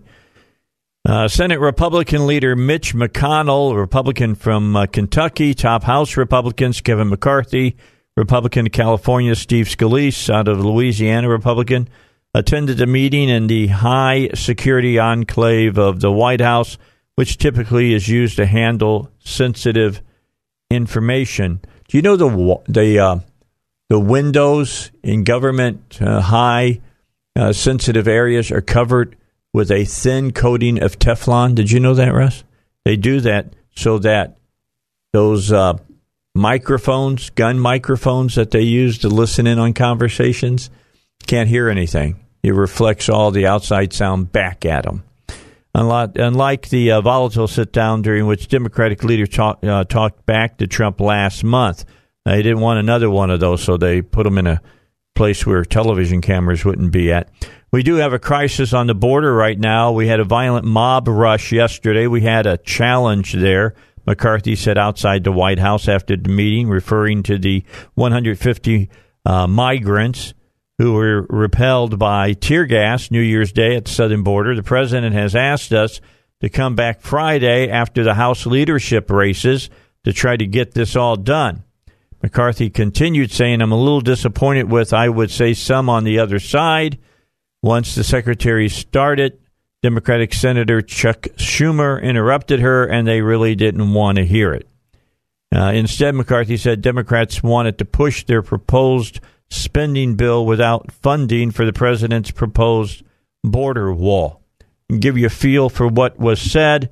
Let me uh, give you um, some backup. They had a border patrol agent on today and and here's what he had to say about the, the border. Here's cut Secretary number two. Kirstjen Nielsen visiting the border this weekend as the government remains shut down. President Trump and Democrats still deadlocked over a deal to fund the wall. Our next guest knows all about the crisis firsthand. He's on the front lines of it, fighting to keep America safe. Here with an inside look is San Diego Sector Deputy Chief Patrol Agent Roy Villarreal. Thank you so very much for being here, sir. You know, if you watch cable news or really any news, you have individuals dressed up in suits talking about what needs to happen on the border and what it's like down there.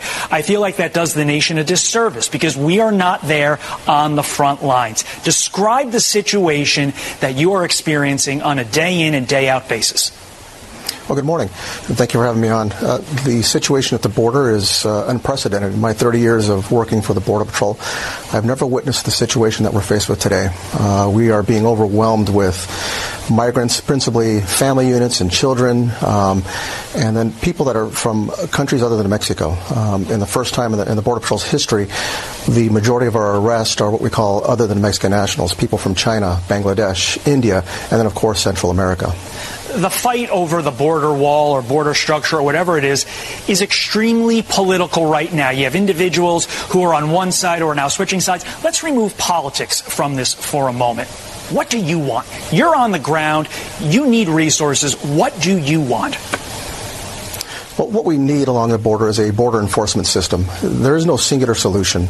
Uh, what we need is a combination of factors a border infrastructure, roads uh, that provide access to the border, technology, ground sensors, night vision cameras, drones, and then, of course, wall or fencing to secure the border.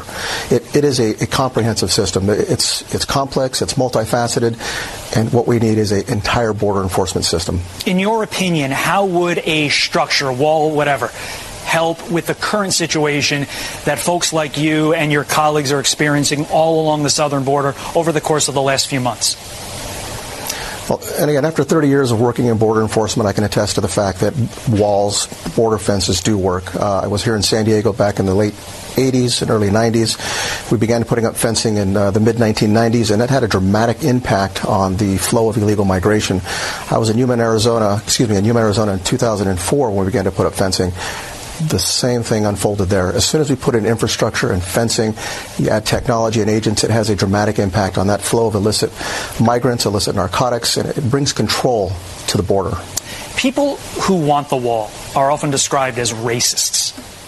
What's your opinion of that? The wall doesn't see color, it doesn't see nationality. It's designed as a border security structure. It's designed to provide a delineation of the border. It provides an opportunity for agents to respond to any sort of traffic at the border, whether it be an illegal migrant, whether it be uh, narcotic trans- uh, traffickers, whatever that threat may be, it provides an opportunity for us to respond. All right, there you have it.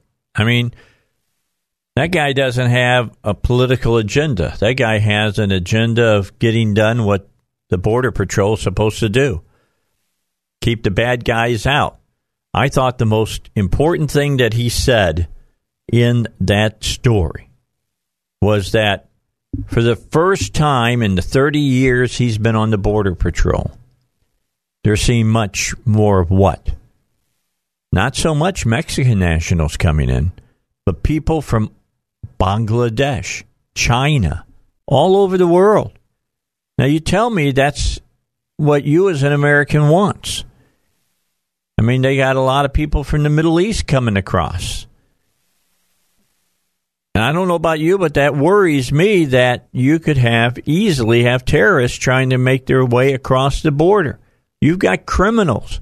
MS 13 continues to infiltrate into the United States and and spread their dis- disgusting, you know, uh, kill, rape, and control mentality here in, in the United States. We're, we've got more sex trafficking going on than ever before. You've got all kinds of, you know, we used to worry about pot and cocaine coming across the border. Now it's it's devastating drugs coming across. Uh, you got heroin, you got fentanyl, you got all you got drugs. Fentanyl is a drug for death, if you ask me. People who use that stuff, you gotta be nuts. And anybody who wants to just inject drugs into their system are absolutely out of their minds as well. It's just nuts, crazy. Do that stuff, and not and and having, you know, literally thousands of pounds of heroin coming across our our border all the time. Uh, you know, it's it's killing and, and sapping uh, what made America great. No doubt about that. Now, I'm not saying that the war on drugs has been uh, a, a wonderful success story because it hasn't been. It hasn't been. It's been a, an abysmal failure in places. But I will say this you can't just, you know, turn your head when you got fentanyl coming across the border and heroin and not do anything. Those are drugs you don't say, well, we'll just legalize them and go from there. You can't do that with that stuff. Those are those are drugs for death is what they are. Bottom line. All right, got to get a break in. We got Joe, got Duck coming up here uh, in the next hour. We're going to talk a little cars with you, talk about topics that are going on right now when we come back in the 5 o'clock hour. It's a Dave Elswick show, first show 2019. We're off to a good start this year. All right, if you haven't been paying a lot of attention, you may have missed a few stories over the holiday weekend, one of which was the flu done flew into uh, Arkansas and has been just bad, hammering us big time. And evidently, over at Joe's garage, it is happening. And I Joe guess. will not be here today because he's got so many people off that are sick. Yeah, he just said he, Crippen was off and he couldn't make it. So who who knows what's going? You know how bad sick everybody. Well, I know he said he had a couple a few weeks back and he couldn't make it. Yep. And now it, maybe it's running around the second time. you know Jeff Monk from Monk's Automotive, you know, joined us on the B and M deal, uh, on the the B, you know, the bumper to bumper deal. Correct. He's been sick for two weeks now with the flu. Well, he he had pneumonia. His Wow. turned into pneumonia. He Not said. good. Nope. That's not good. And uh, so uh, we'll just think highly of Joe as we always Yep. do, and hope for the best. And I hope will to make him next week. Yeah, we'll make it. It's just right. one of them deals that happens. How's it going? At knock on wood. Uh, how are things going over at Duck's Garage? Busy. Okay, not the the the, the sickness hasn't hit you guys then. No, That's good. That's what I'm saying. Knock need on to wood. stay away. I'm knocking on wood. I'm getting. Oh, by the way, you hadn't heard this one because it happened Friday. I'm uh, putting a new engine in my SUV. What happened? It broke the the um, Crankshaft. crankshaft. I came out of my uh, out of the subdivision, made a left. That should have told me never go left, always go right.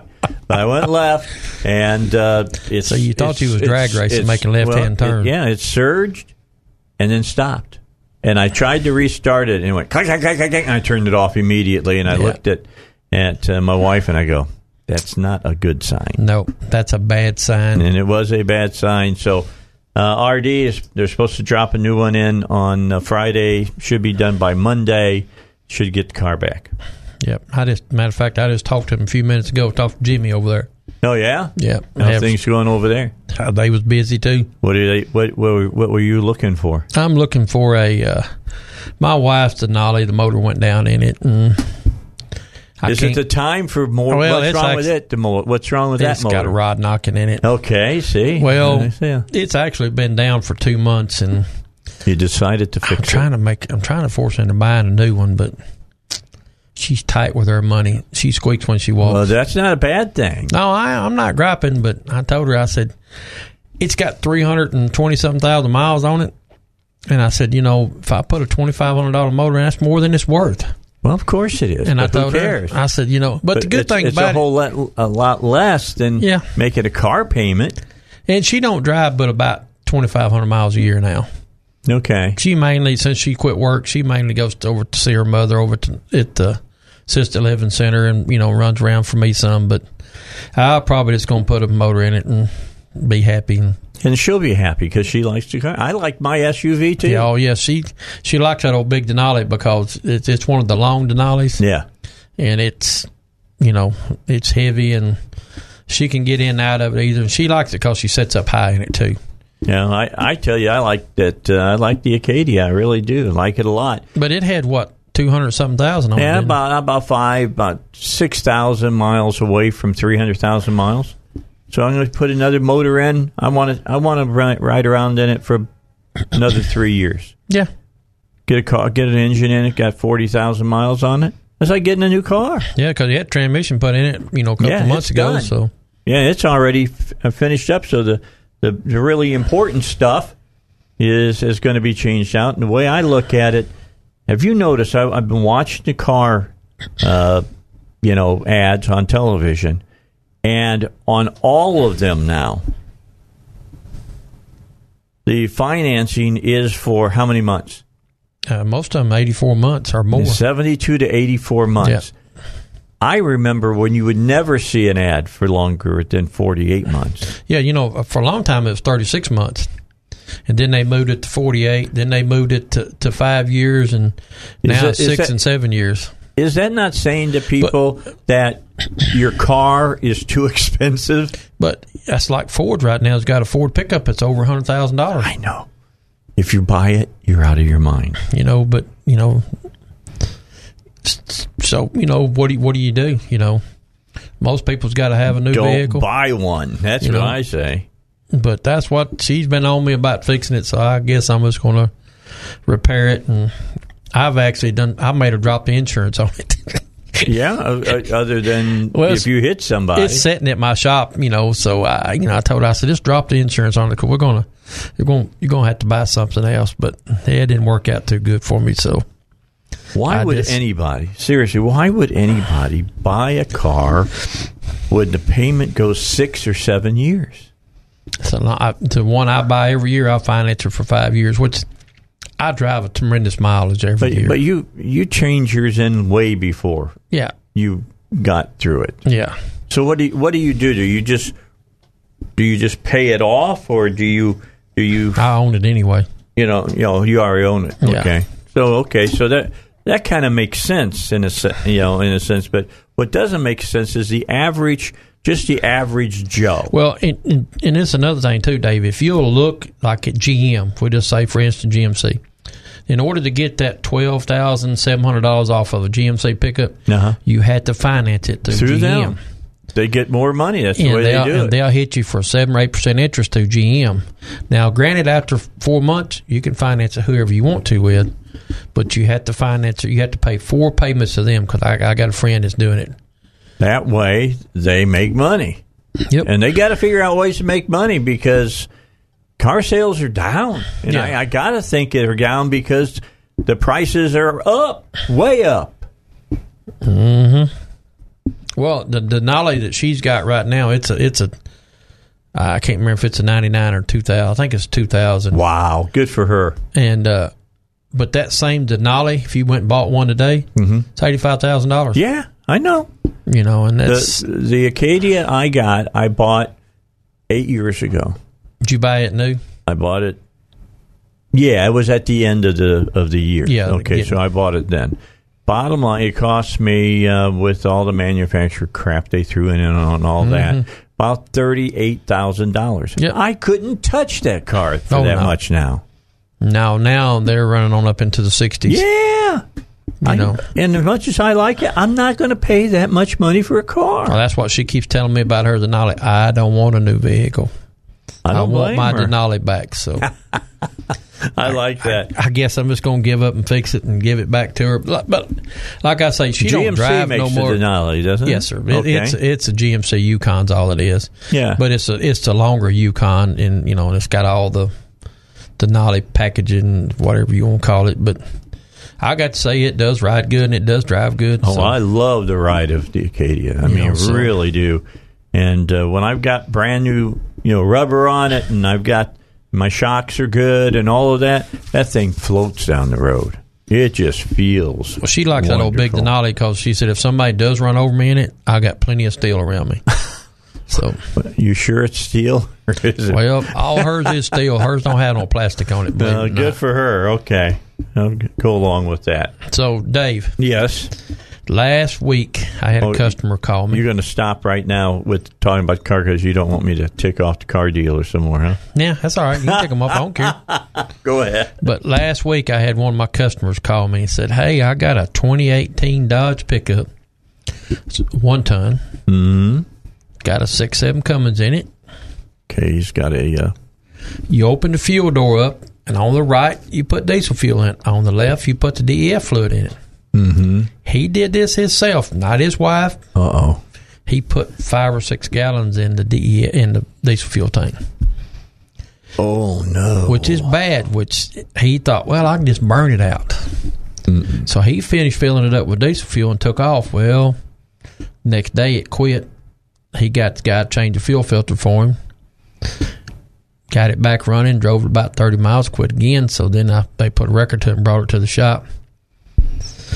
And it's probably going to be somewhere into the sixteen, seventeen thousand dollar range to fix it. Okay, so what did this do to the truck? It turn when it hits that diesel fuel, it turns everything to crystals, white crystals. Some kind of chemical reaction, huh? Yep, that's all it is. It's chemical. Okay. It's sixty percent water and some chemicals mixed in there.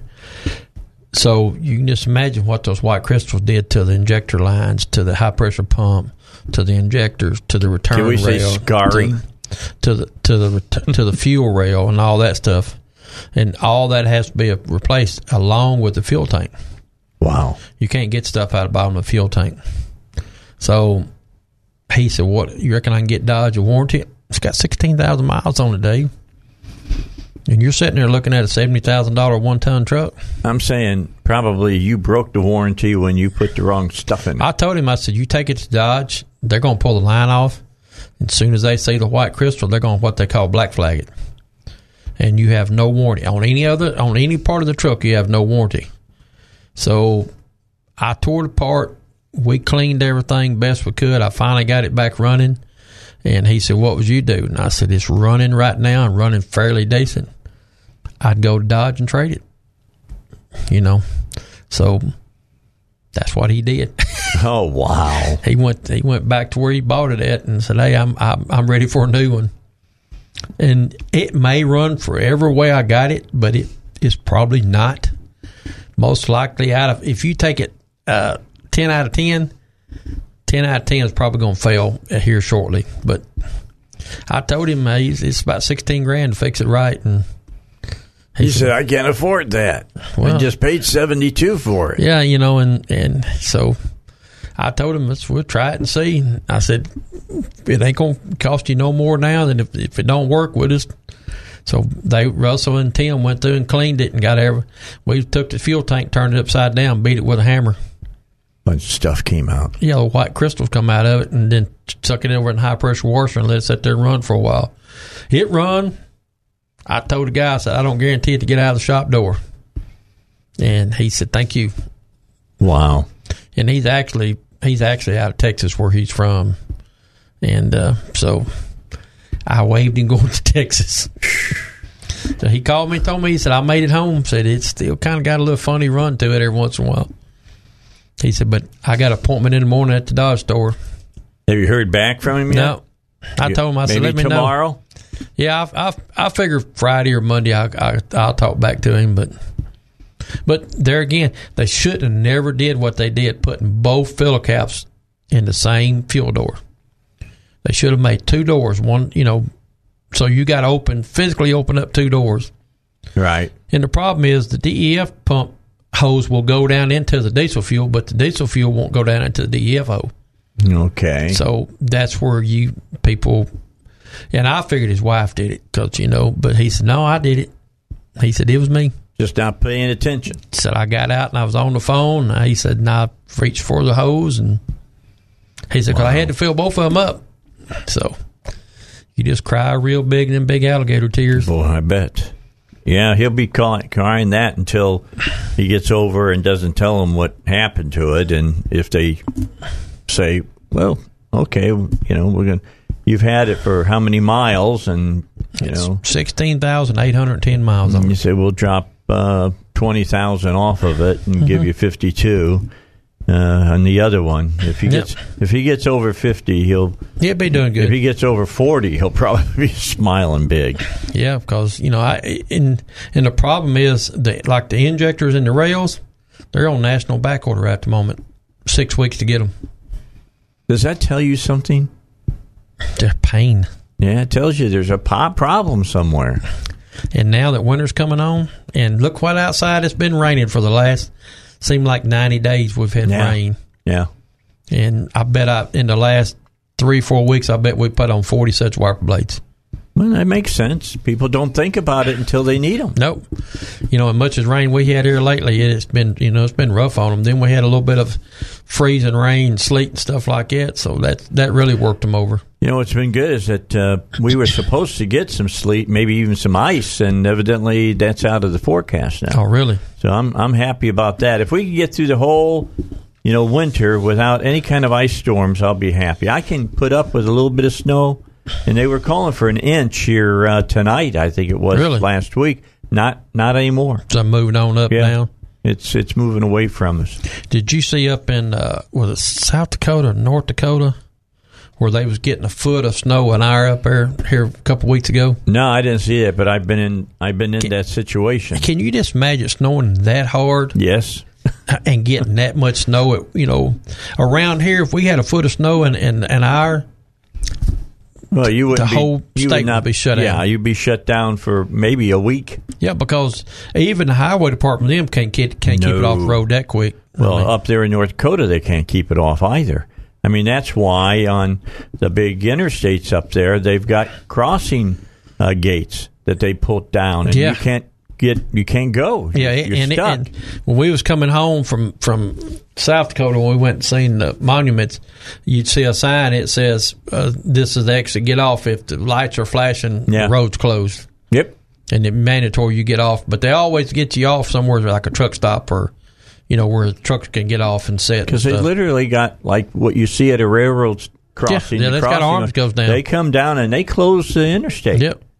You you got to get off and stay someplace and enjoy some truck stops coffee for a few hours Or, or, a few days. Few days. Yeah, a and few then days. and then you you drive. If you've never been up in that area, you drive around, and they've got a place that you can hook your truck up to that blows hot air through the window. through the window and onto your engine Yep. so that the They uh, have to, the fuel if they don't, it doesn't gel start. out. Yeah. the fuel will gel, and at that point you're stuck.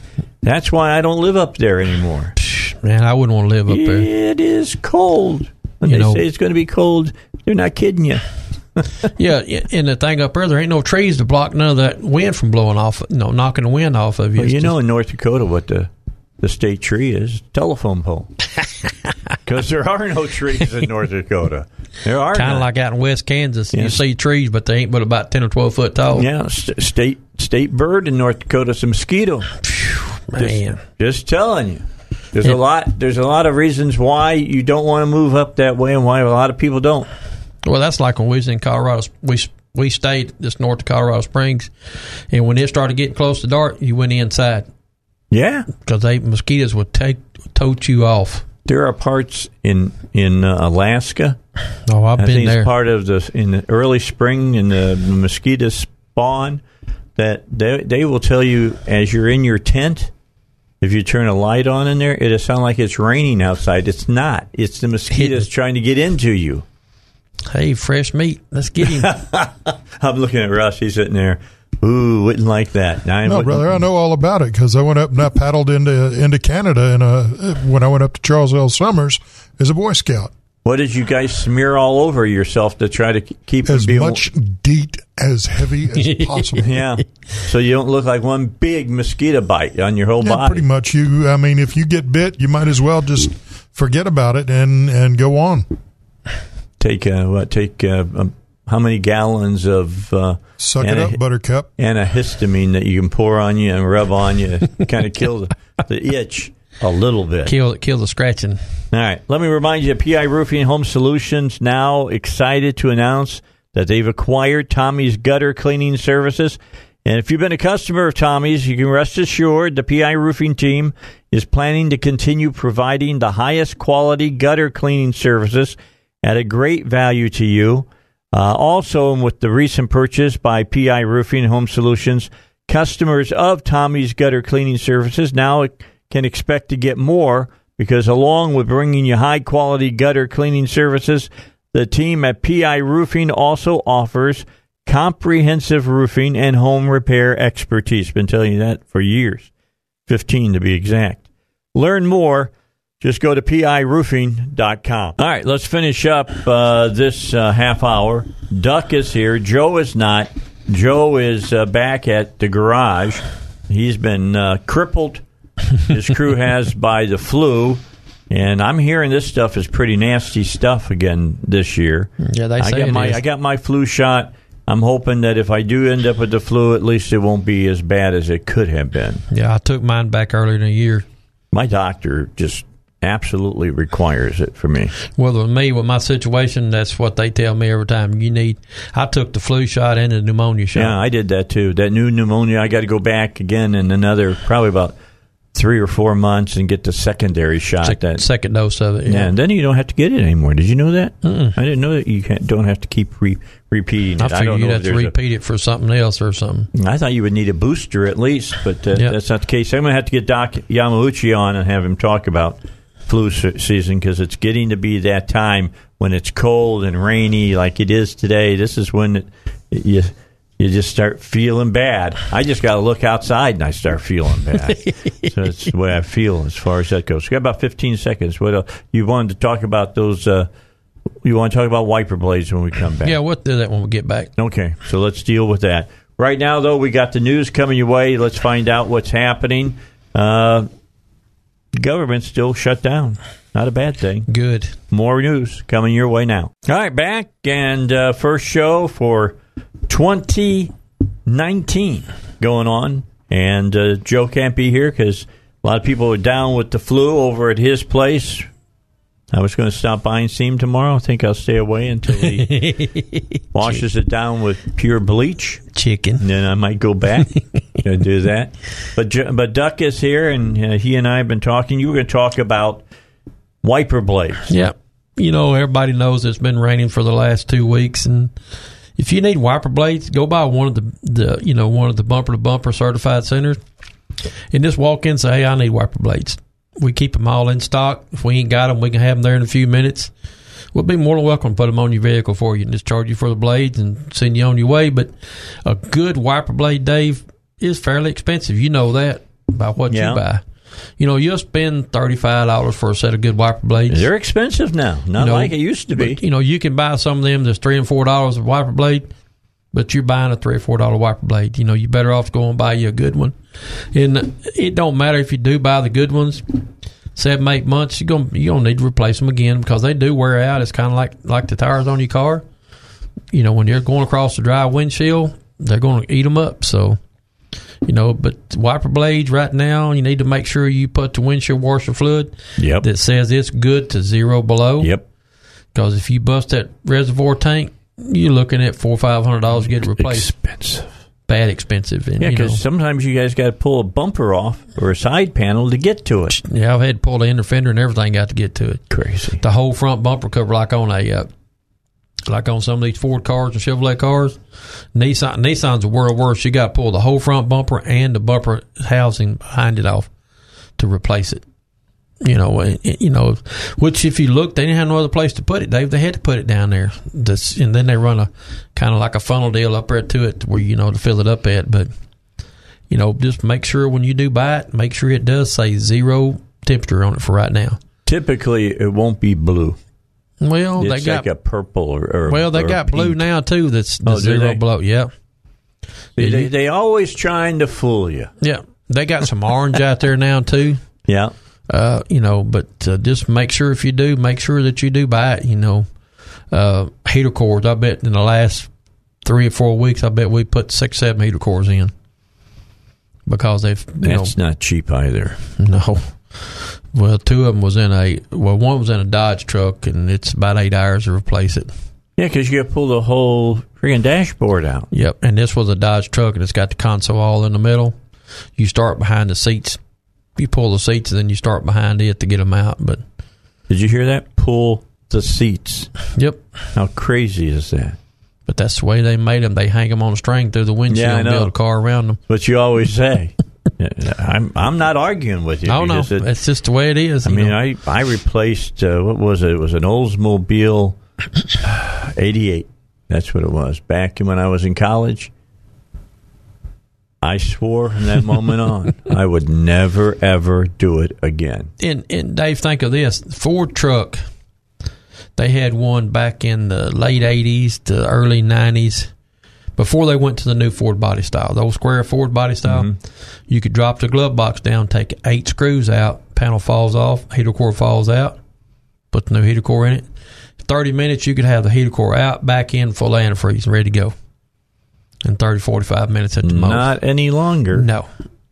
No. They decided, yeah, that's too easy. So, what's the easiest thing to work on now in a car? Nothing. Or is I was going to say, or is there anything?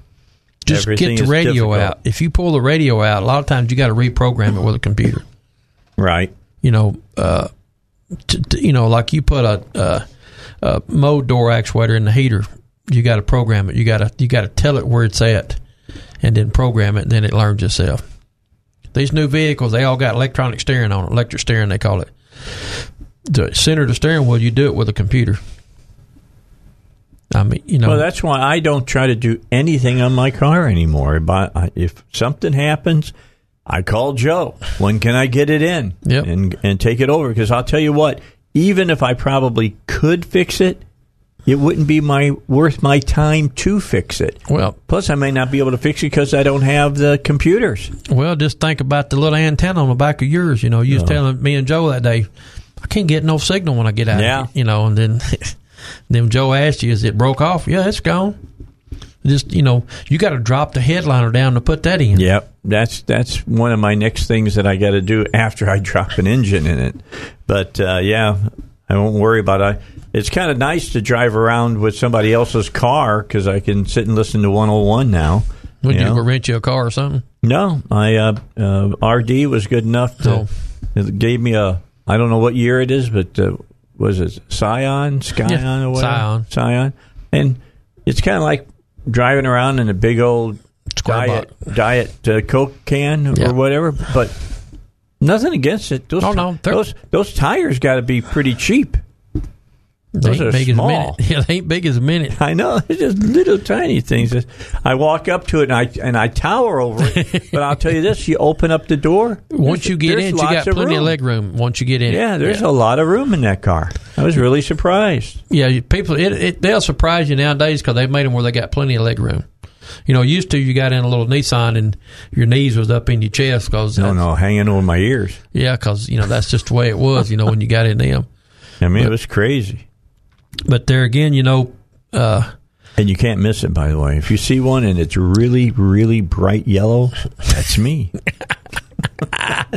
that's me. bright yellow. I'm not a guy that would ever have a yellow car, but I've got one right now. Probably will until the beginning of next week. You can see me coming from a long way away. Yellow banana coming down yeah, the road. absolutely. Hey, Definitely hey that. Russ, we're gonna rename him Yellow Banana. Yeller feller. Yeller feller. There you go. That's that yeller feller. But Yeah.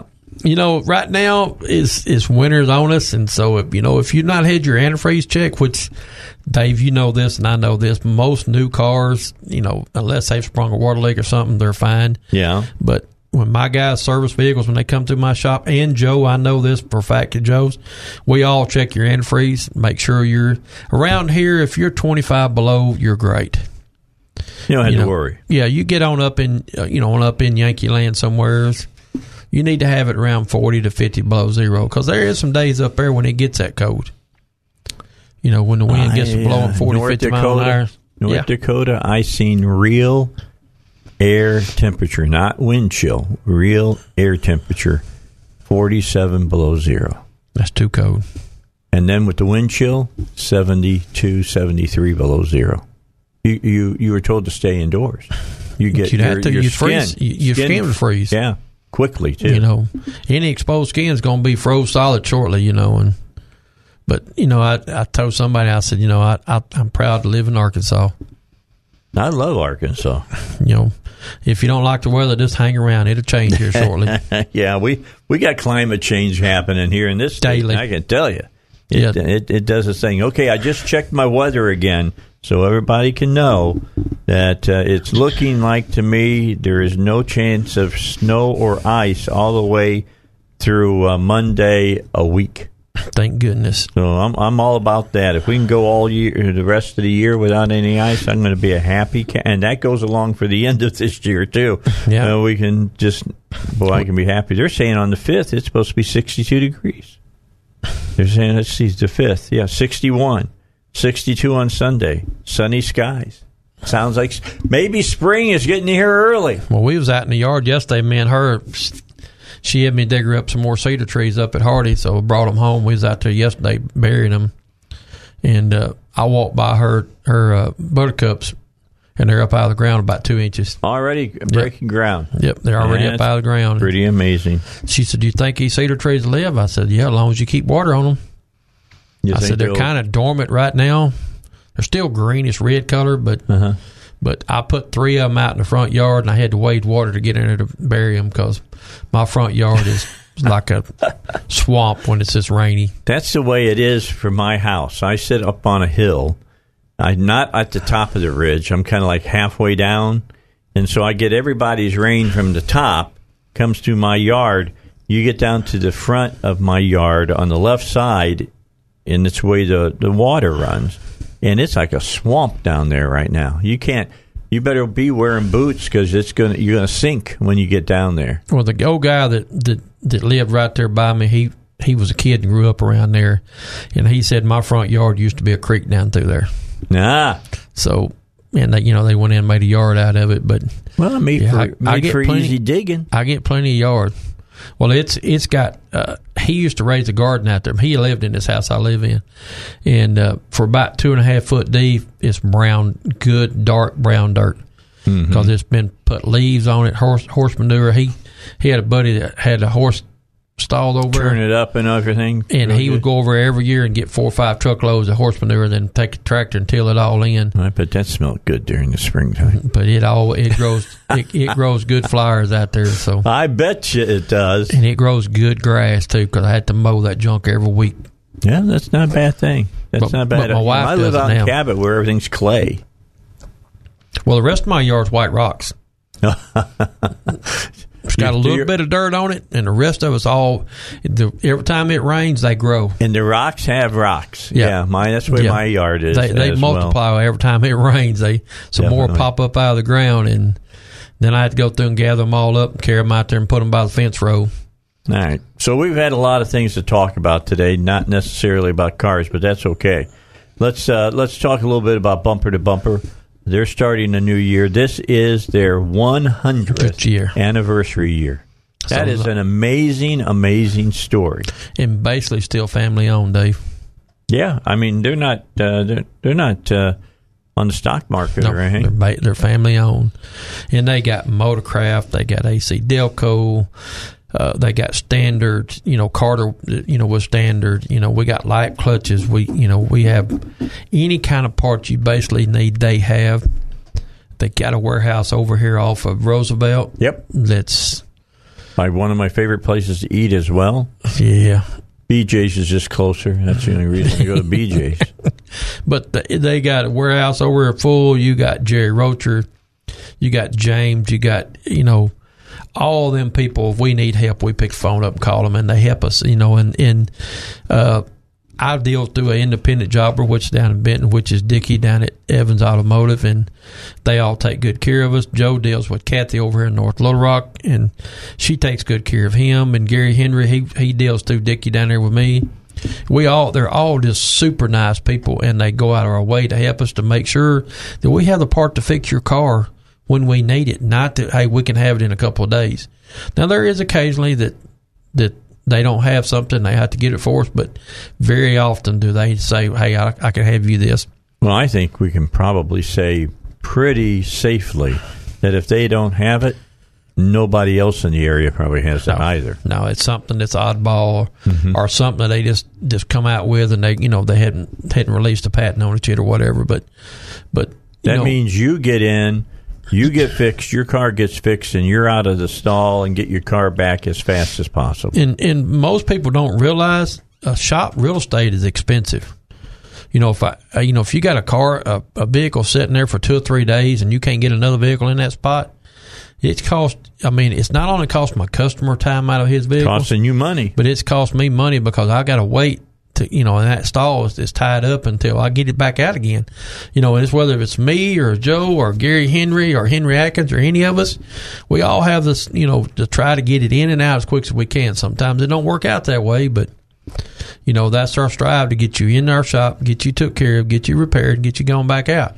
And we do that through bumper to bumper, Dave. Bumper to bumper is the one that makes that happen for us.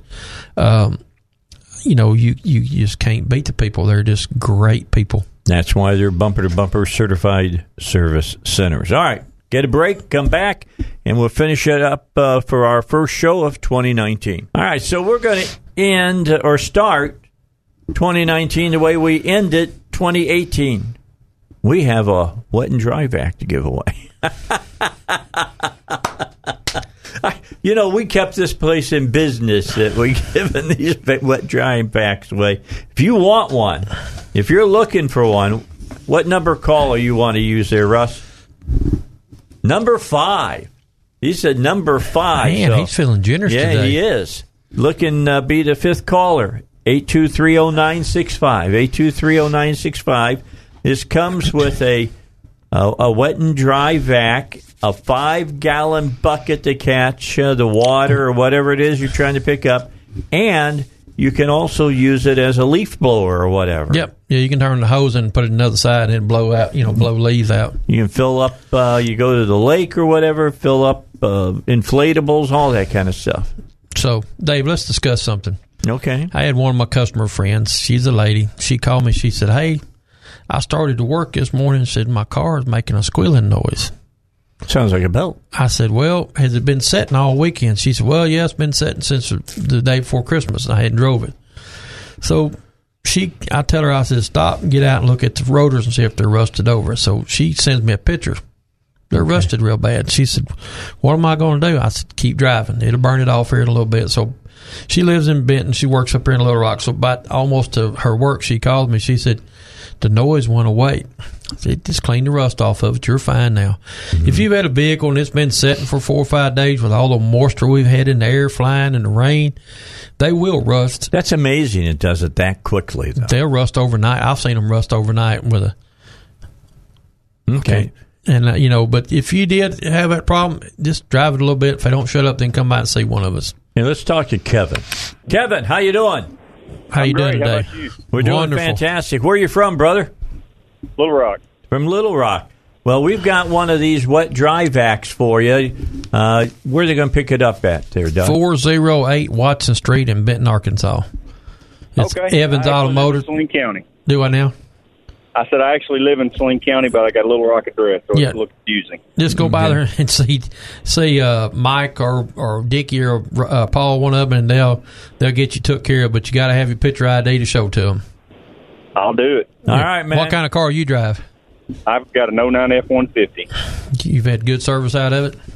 It's been a great truck. It's uh, I've had very little problems out of it. There, So, how many miles on it? About 196,000. All right, Almost so got let it me- broke in. Let me just ask. All right, if it if you broke the crankshaft tomorrow, would you put another engine in it instead of going out and taking up a car payment every month? Most likely. There you go. I I'd to look rest at my dollars case. the cost. Thank Most you much. likely. All right, you have a Thank good one. you. Thank you for calling in. Yeah, I rest my case. Uh, I know, I'm putting Dave. it in. I'm putting it in my Acadia. Well- RD is going to do it. I guess I'm going. All right. Andy wants to talk to you. What's up, Hey, how Andy? doing?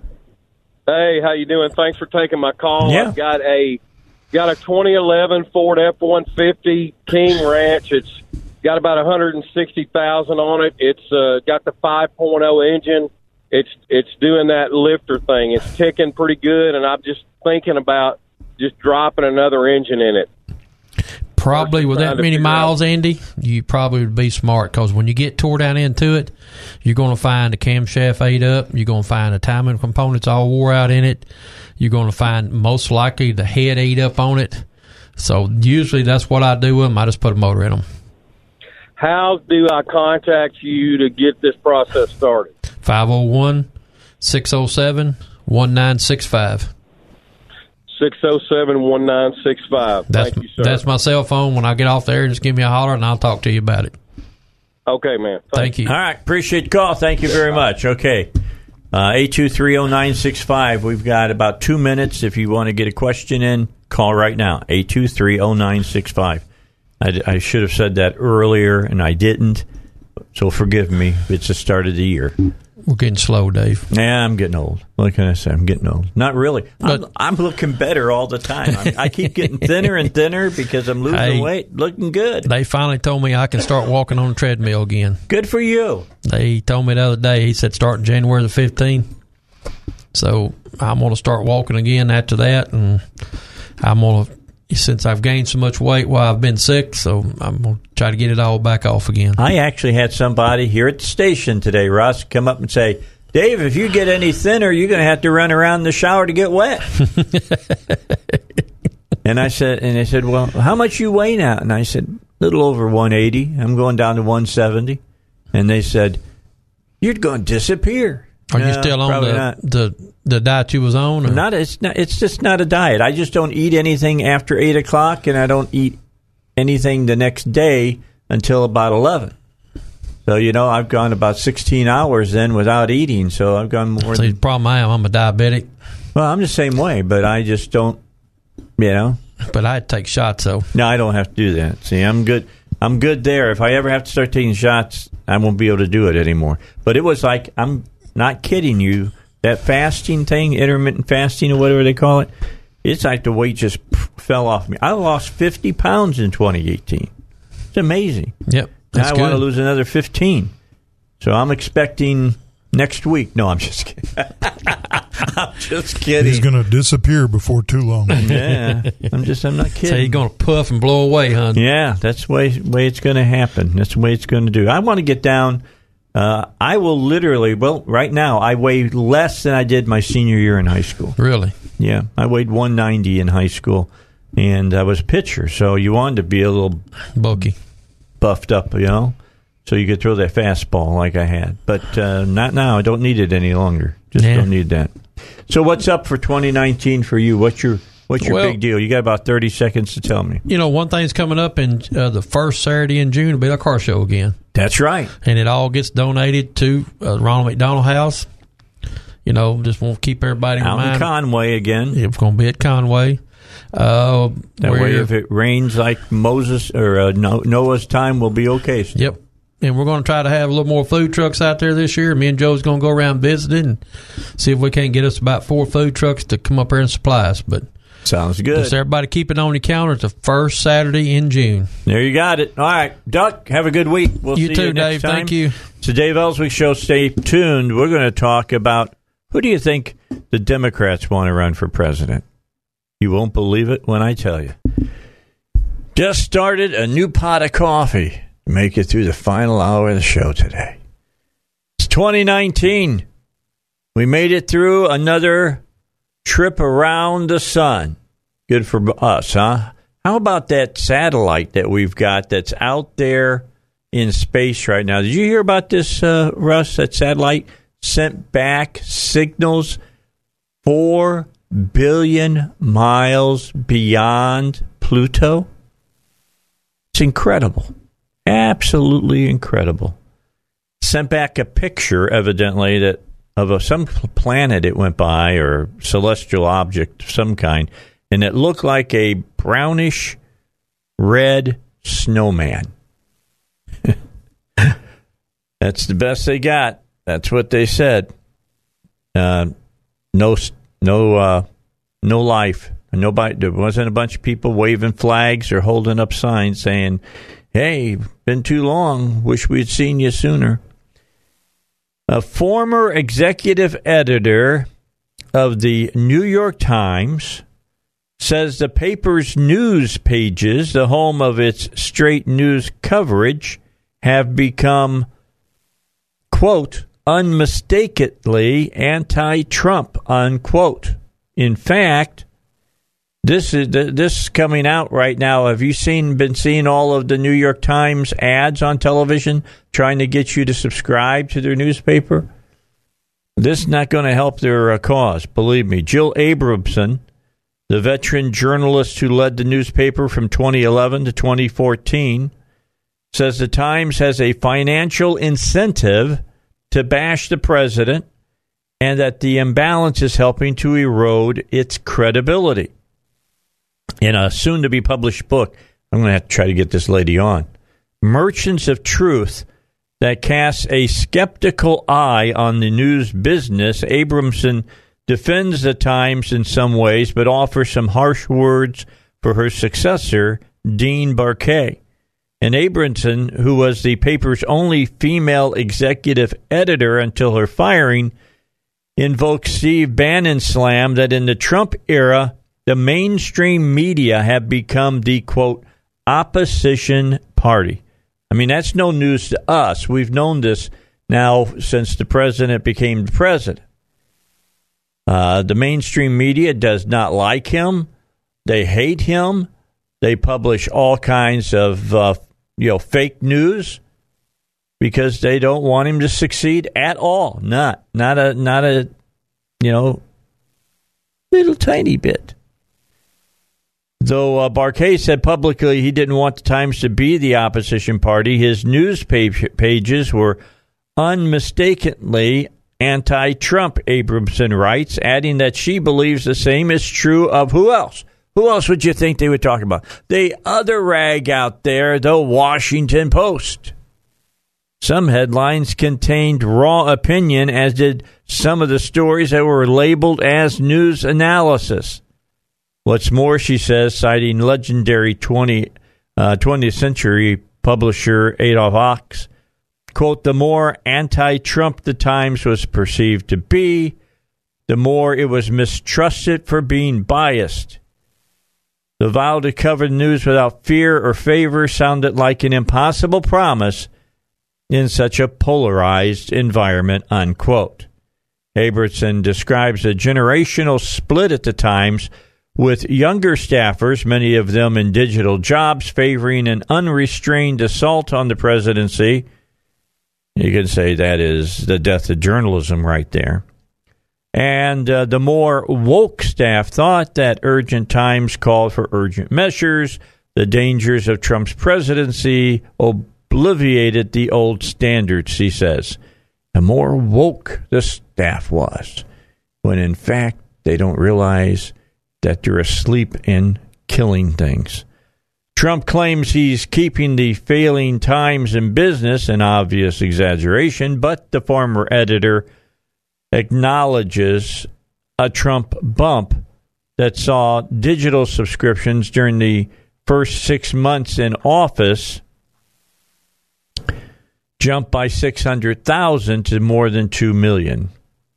Given its mostly liberal audience, there was an implicit financial reward for the Times in running lots of Trump stories, almost all of them negative.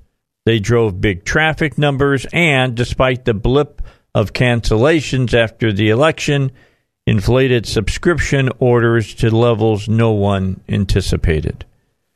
The Times has long faced accusations of liberal bias even before Trump got into politics and became its harshest critic.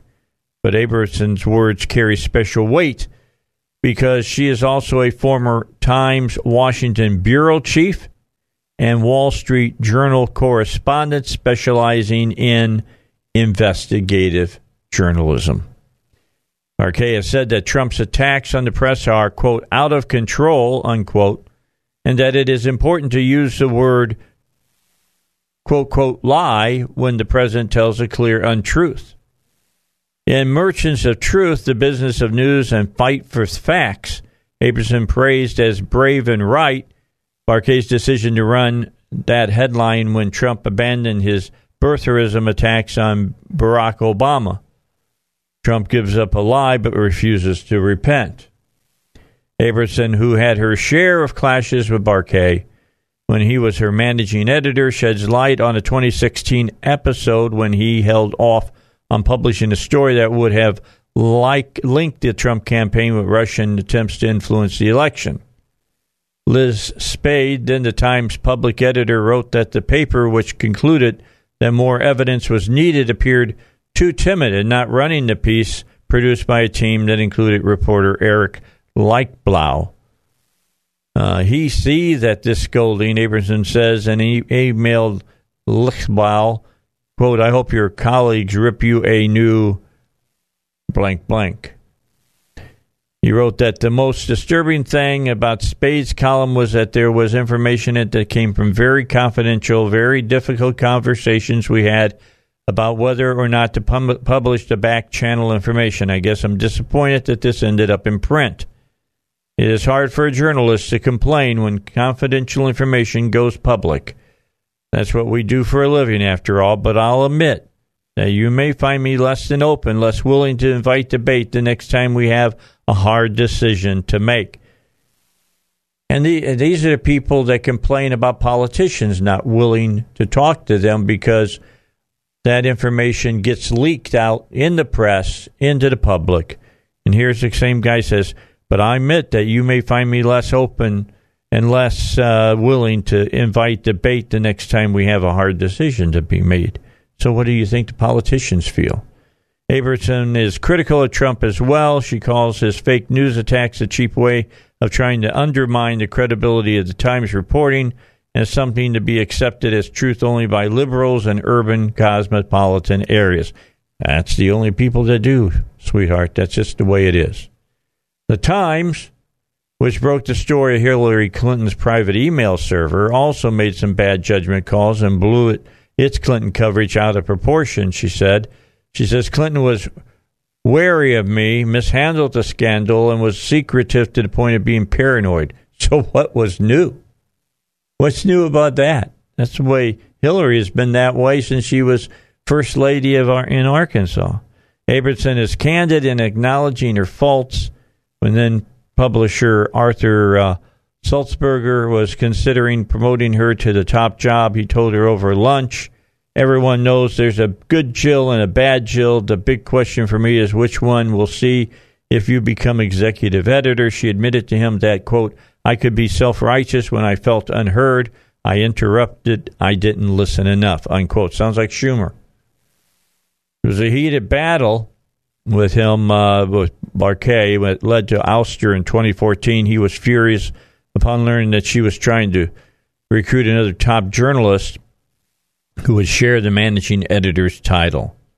Abramson says she replied, Arthur, uh, I've devoted my entire career to telling the truth, and I won't agree to this press release. I'm going to say I've been fired because they wanted her to say that she resigned.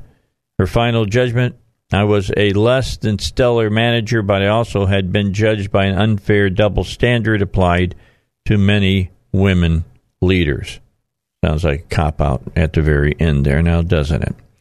All right, so uh, who are they saying should be the Democrats' number one uh, nominee for running for president? I'll tell you who that is.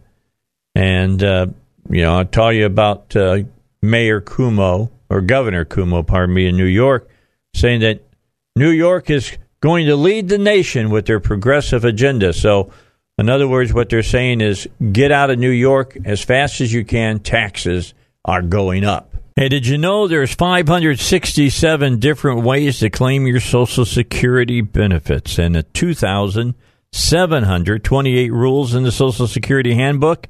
Well, that's true.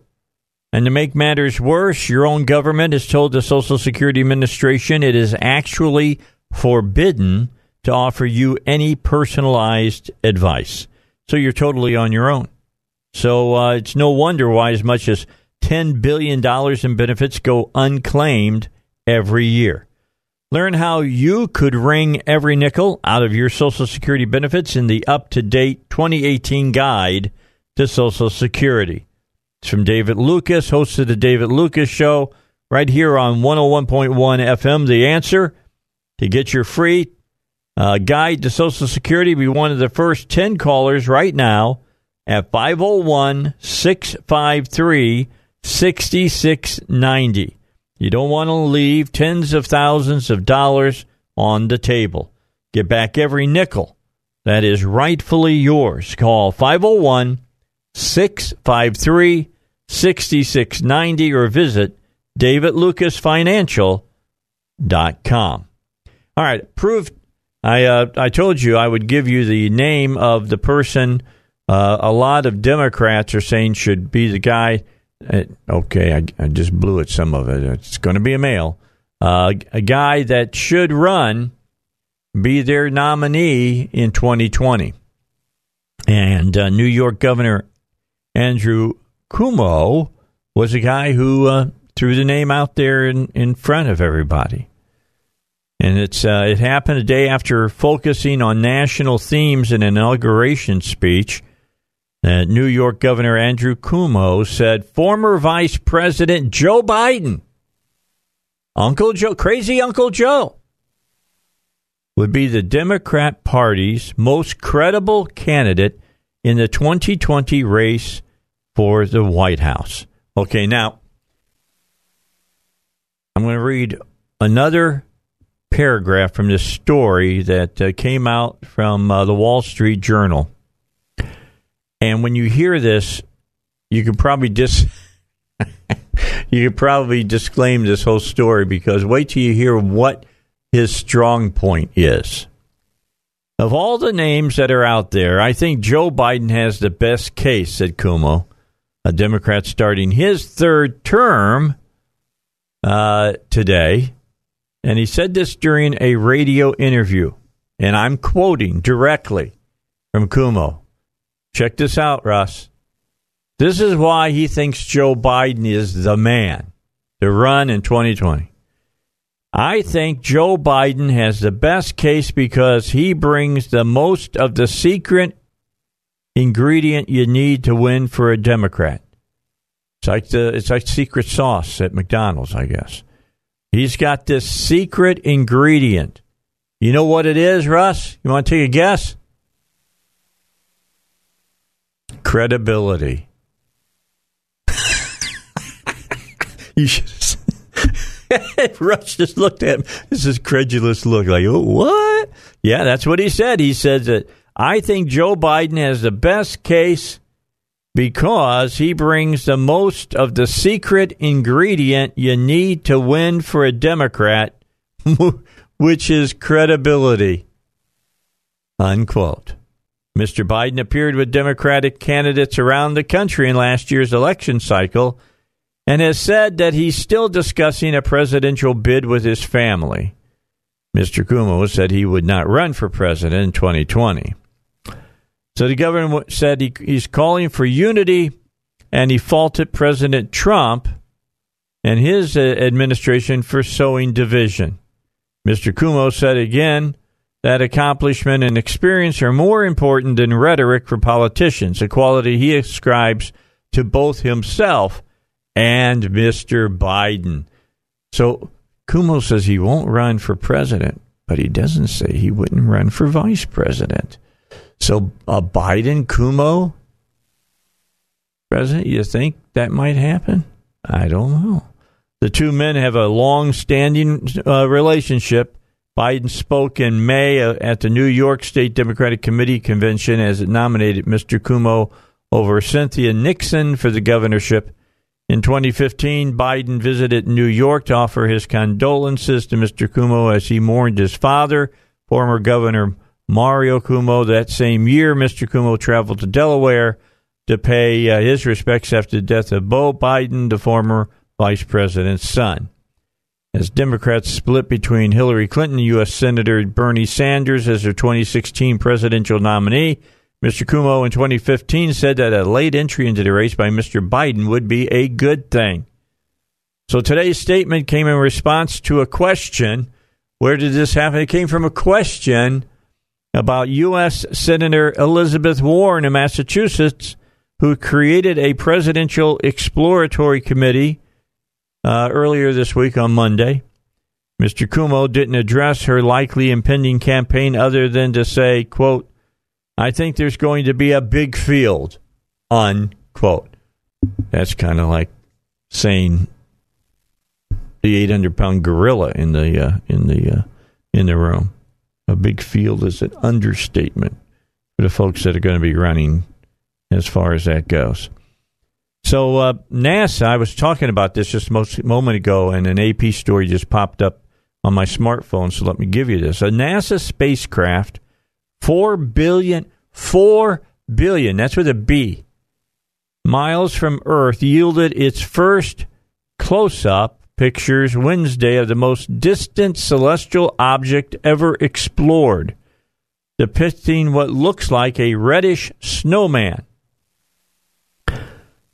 Ultima Thule, as the small ice object has been dubbed, was found to consist of two fused together spheres.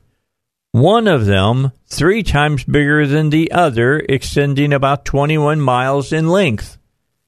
NASA's New Horizons, the spacecraft that sent back pictures of Pluto three and a half years ago, swept past the ancient mysterious object early on New Year's Day. It is 1 billion miles beyond Pluto.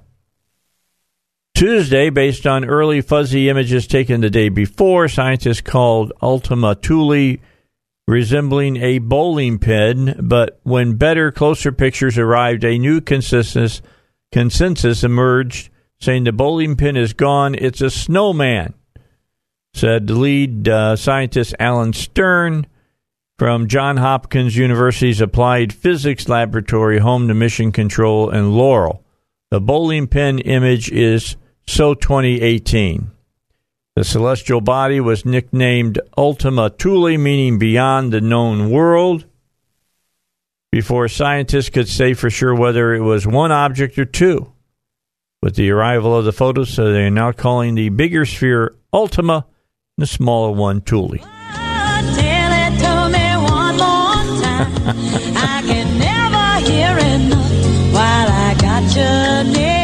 Don't you love that? that artist. What now? Name that artist. Oh, say it to me one more time. I don't know. Oh, that's uh, T- uh the captain and Tennille, huh? The captain's dead. That according to the latest. Wow. If you're gonna play now, if you're gonna play their songs, you got to play Muskrat Love. I know, but I figured this would go over. That was their better. biggest- little Zamfir for you right now. Biggest hit, all time biggest hit. That's uh, what was her name? Captain Toni Tennille. Toni Tennille. Yeah. All right. Is that Zamfir playing the? No, that is that is Daryl. Just wondering. I just wondering. All right, got to get a break in. News is next.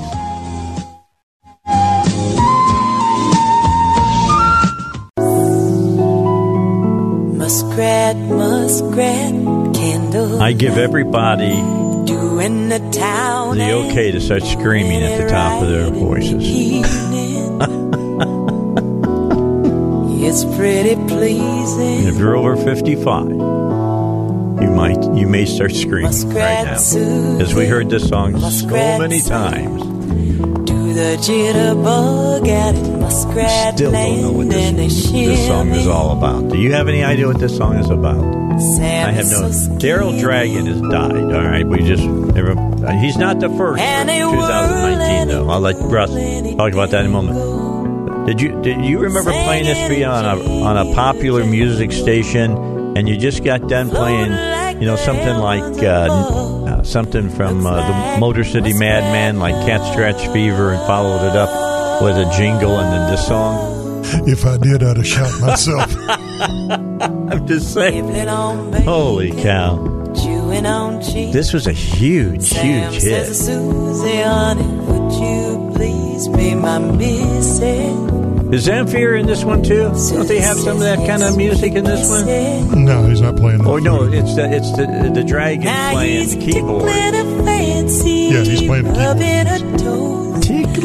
Muzzle to muzzle now. Anything goes as they wrinkle. Yeah, see, we've gone from tickling up the fancy to up against the wall. Look at whirl Music has not gotten better. Let's just put it that way. singing and jinging. okay, I got to stop that. I'm gonna, I'm I'm to I'm it's going to form a brain tumor. Stop. All right. With that said, let's turn back to Russ. Somebody was the first death of twenty. Somebody's got to be the first. I don't know. I person. got. I got. I can't verify that he was the first death of of 2019. Well, he was the first kind of big name. yeah. Well, I can't even verify that it was in 2009. It may have been on the 31st. Uh, Okay. but Mean Gene Okerlund, who was the interviewer of all interviewers of the WWE, He was so good. I mean, he really was. He was really good. Oh yeah, he was awesome. You know, he'd, he'd be talking to, you know, the natural man. He'd be talking to, you know, Randy and say, well, Randy, what do you think? Harold Gene. and Gene, what was good about Gene? He'd stand there with that stoic, straight, he played the straight man perfectly. He knew it was all a bunch of hooey, but, but he was good at just of never laughing. Did you did you ever see him laugh? I never saw him laugh. I mean, never once saw him laugh. he played it straight, man. Here we go. Hulk Hogan, you proved it to thousands and thousands of fans, not only here tonight in Madison Square Garden, but throughout the wrestling world. You know some meeting, they proved it to themselves. All I asked was for the whole WWE to stand behind the Hulkster. And I told him Here he I'd bring it home again. For to the him. USA. You know something, me, Gene? It is the dream of a lifetime, Daddy. Oh. And you know something? I can't imagine this is like going to the mountaintop a thousand times over. I feel the energy. Hulkamania is running worldwide. And it just turns me on, me, Gene. And I felt every one of those 25, 30 plus thousand people with me standing behind me all the way. And it felt great. Well, you have arrived, Hulk I've never seen anything as beautiful as this, BG. This belt is part yours too. It's everybody out there. Oh, oh, what a, oh, oh, oh, oh, like Andre the Giant congratulating the new heavyweight champion of the world. That's nice of you. I'm very proud of you. And you are a good wrestler, boy. Now. Oh, Okay, talk, Ivan Putski. Hey, I'm proud of you, Jack. Very good, huh? Can you win? All right, that's enough of that. over the top. Yes, it was. It's just over the top, but I love it. If you if you're into wrestling, man, that's just that's just music to your ears. That is not muskrat love. I'm just telling you. Oh, definitely not. I love it. That that was the first WrestleMania, wasn't it? That was the one in held in the Detro- uh, there in Detroit at the Superdome, or not the Uh, New Orleans, but in yeah, up in the Pontiac Superdome up there. I believe so. Yeah, crazy. Now this is kind of creepy. Depending on how paranoid you are, got new research from Stanford and Google, and it's either terrifying or fascinating. Now you know I believe that sooner or later Skynet's coming, Russ. We've we've talked about this. When you start You got your. You, I, I see you've got your your ten pyramid on top of your head. right Yeah, kind of. You know, I look if you're if you're building machines so they can fix themselves, and you're and you're trying to get to artificial intelligence that machines can independently think themselves, then you get this: a machine learning agent that was intended to transform aerial images into street maps and back was found to be cheating. Let me say that again was found to be cheating by hiding information that it would need later in a quote nearly imperceptible high frequency signal. So uh, they, they they they were like, "Oh, that's kind of interesting." The intention of the researchers was, as you can guess, to accelerate and improve the process of turning sal- satellite imagery into Google's famously accurate maps. To that end, the team was working with what's called a CycleGAN, which is a neutral network. Now, if you understand this, you're a lot better than I am.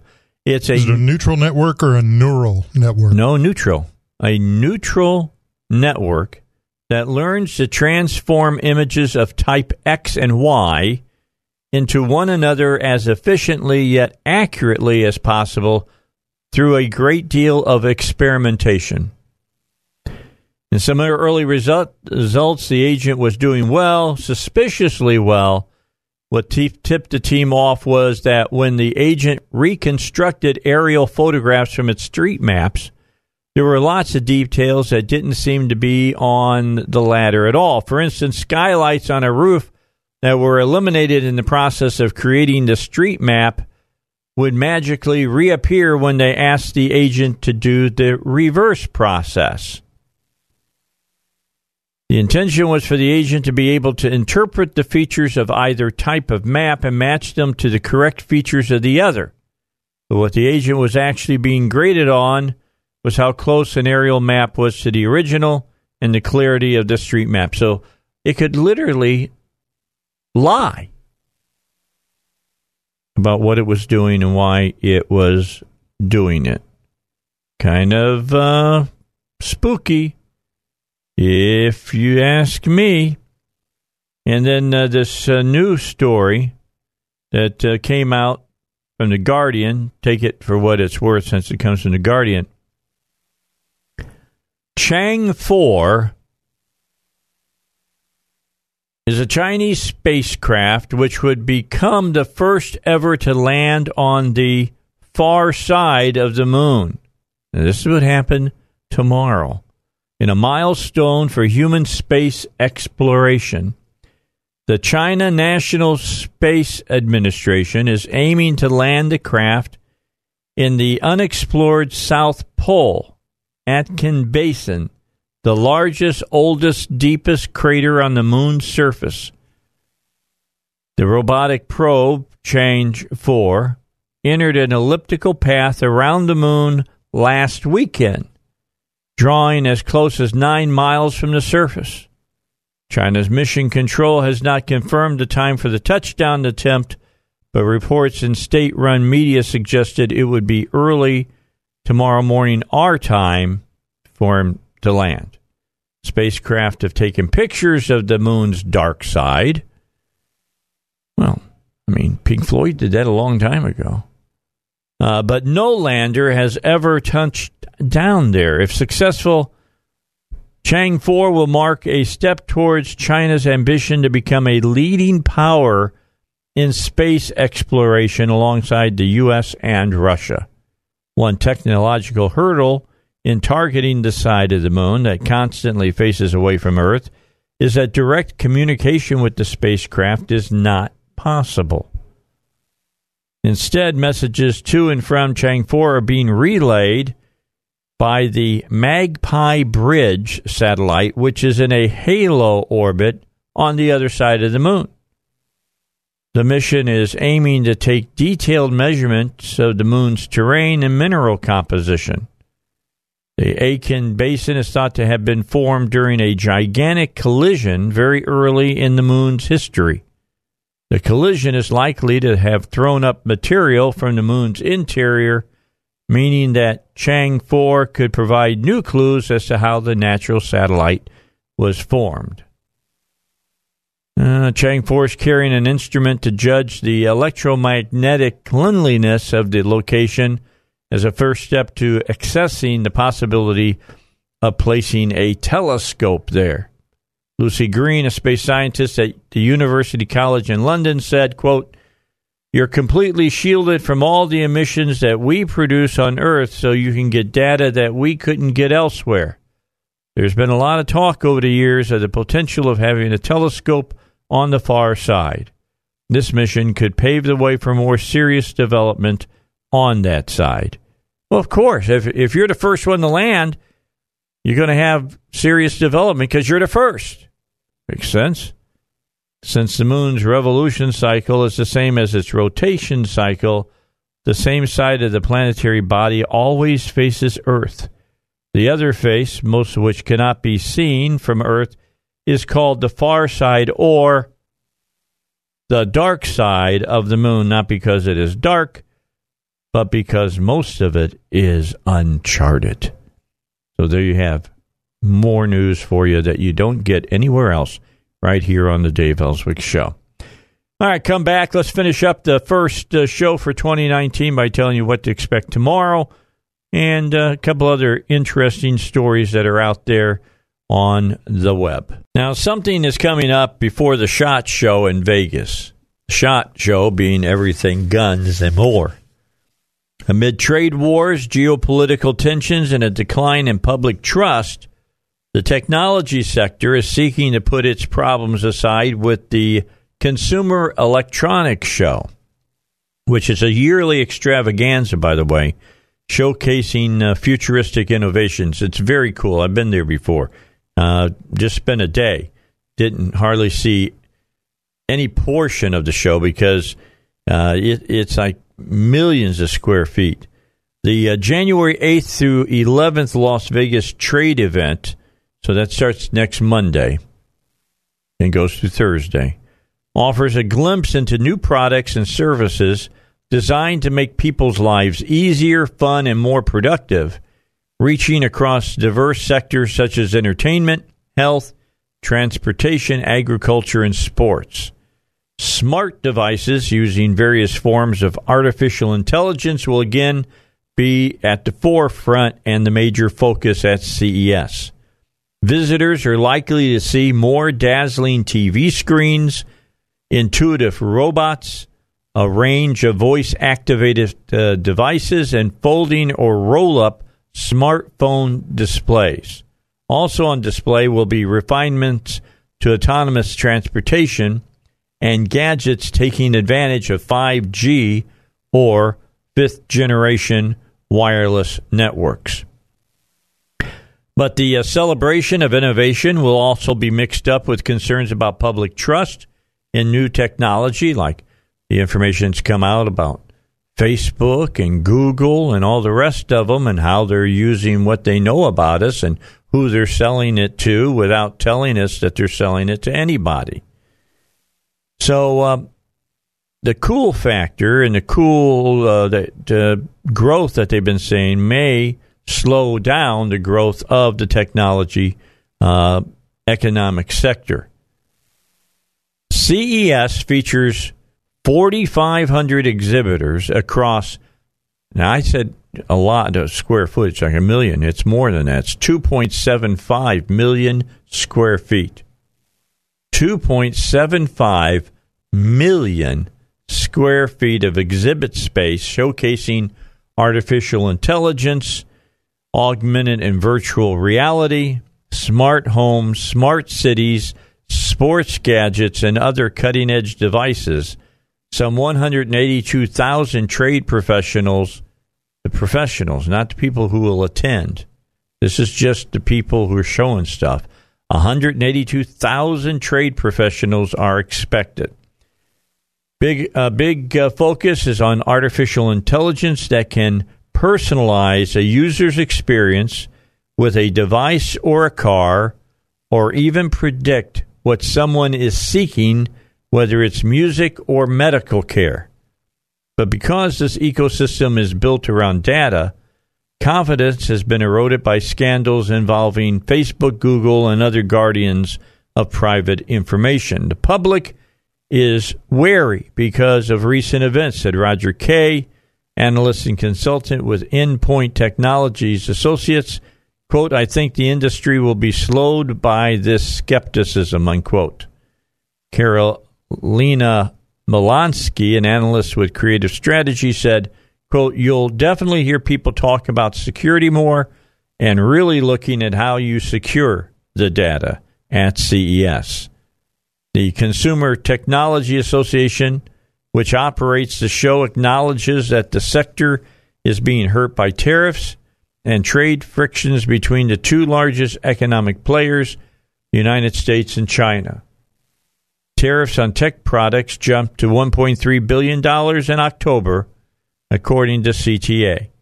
Quote, it's almost inevitable that an economic slowdown will occur if these tariffs continue, said Sage Chandler, CTA Vice President for International Trade. The U.S. trade, uh, China trade issues, and the arrest of a top executive of Chinese uh, giant in Canada have thrown into question the supply chain, the system in which U.S. designs are manufactured in China for the global market. Quote, said O'Donnell, this does cast a shadow over CES. The auto sector will again have a major presence, uh, presence at CES with most major manufacturers on hand, some with prototypes of self driving vehicles. Other exhibitors will be showing technology designed to serve as the brains of self driving vehicles, not only for navigation, but to create a, a, a, a more better more personalized user experience for the travelers. The show includes startups offering predictive healthcare solutions designed to anticipate the kind of care senior citizens may need. Facial recognition, which is already being used on many smartphones, will be incorporated into vehicles, doorbells, and security systems as part of efforts to increase personalization and improve security. And Consumer Products Group, Procter & Gamble, making its first appearance at CES, will demonstrate ways to use facial recognition and AI for improved skin care and beauty recommendations. The new applications raise questions on whether consumers are ready for technologies that evoke the notion of Big Brother and a survi- uh, surveillance state. Brenda Leong, senior counsel at the Future Privacy Forum, whom I've had on this show, a Washington think tank, said consumers should be mindful about whether data from facial recognition is kept only on devices such as in the iPhone or held in a database. Even if commercial institutions are collecting the data, everybody is worried about government access. Patrick Moorhead of Moor Insights and Strategy said consumers have shown a willingness to adopt these new technologies if they offer convenience. Sell your soul for a poor bowl of porridge. If they are balanced from a benefit point of view, those worries are going to go away. Yeah, going to have to get somebody on to talk about CES here on the Dave Elswick Show. How much how much do you want to be known about you? How much of your privacy are you willing to give up? If I mean, we've all given up a lot as it is with Facebook and and all the rest that we do uh, with these devices. And when you when people say, "Well, I don't I don't care about big companies. I'm worried about the government," I just hope that you would take a little bit of time to think about what you just said because big government and uh, big business have been merged at the hip for quite some time. That's what we mean when we say corporatism. It's been going on for a long, long time. All right, so tomorrow, J.R. Davis be our first guest on the show. He'll be talking, of course, about what's on the agenda for the governor as he's the governor's spokesman. We'll talk to him about all things uh, 92nd uh, General Assembly coming up, starting with, with our coverage. It'll start on the 16th, but on the 15th is when the governor give his State of the State address. So all that's coming your way tomorrow. Have a great night. I'll see you again at 2 p.m. right here on 101.1 FM. The answer. It's the Dave Elswick Show. Let's have a great year. What do you say?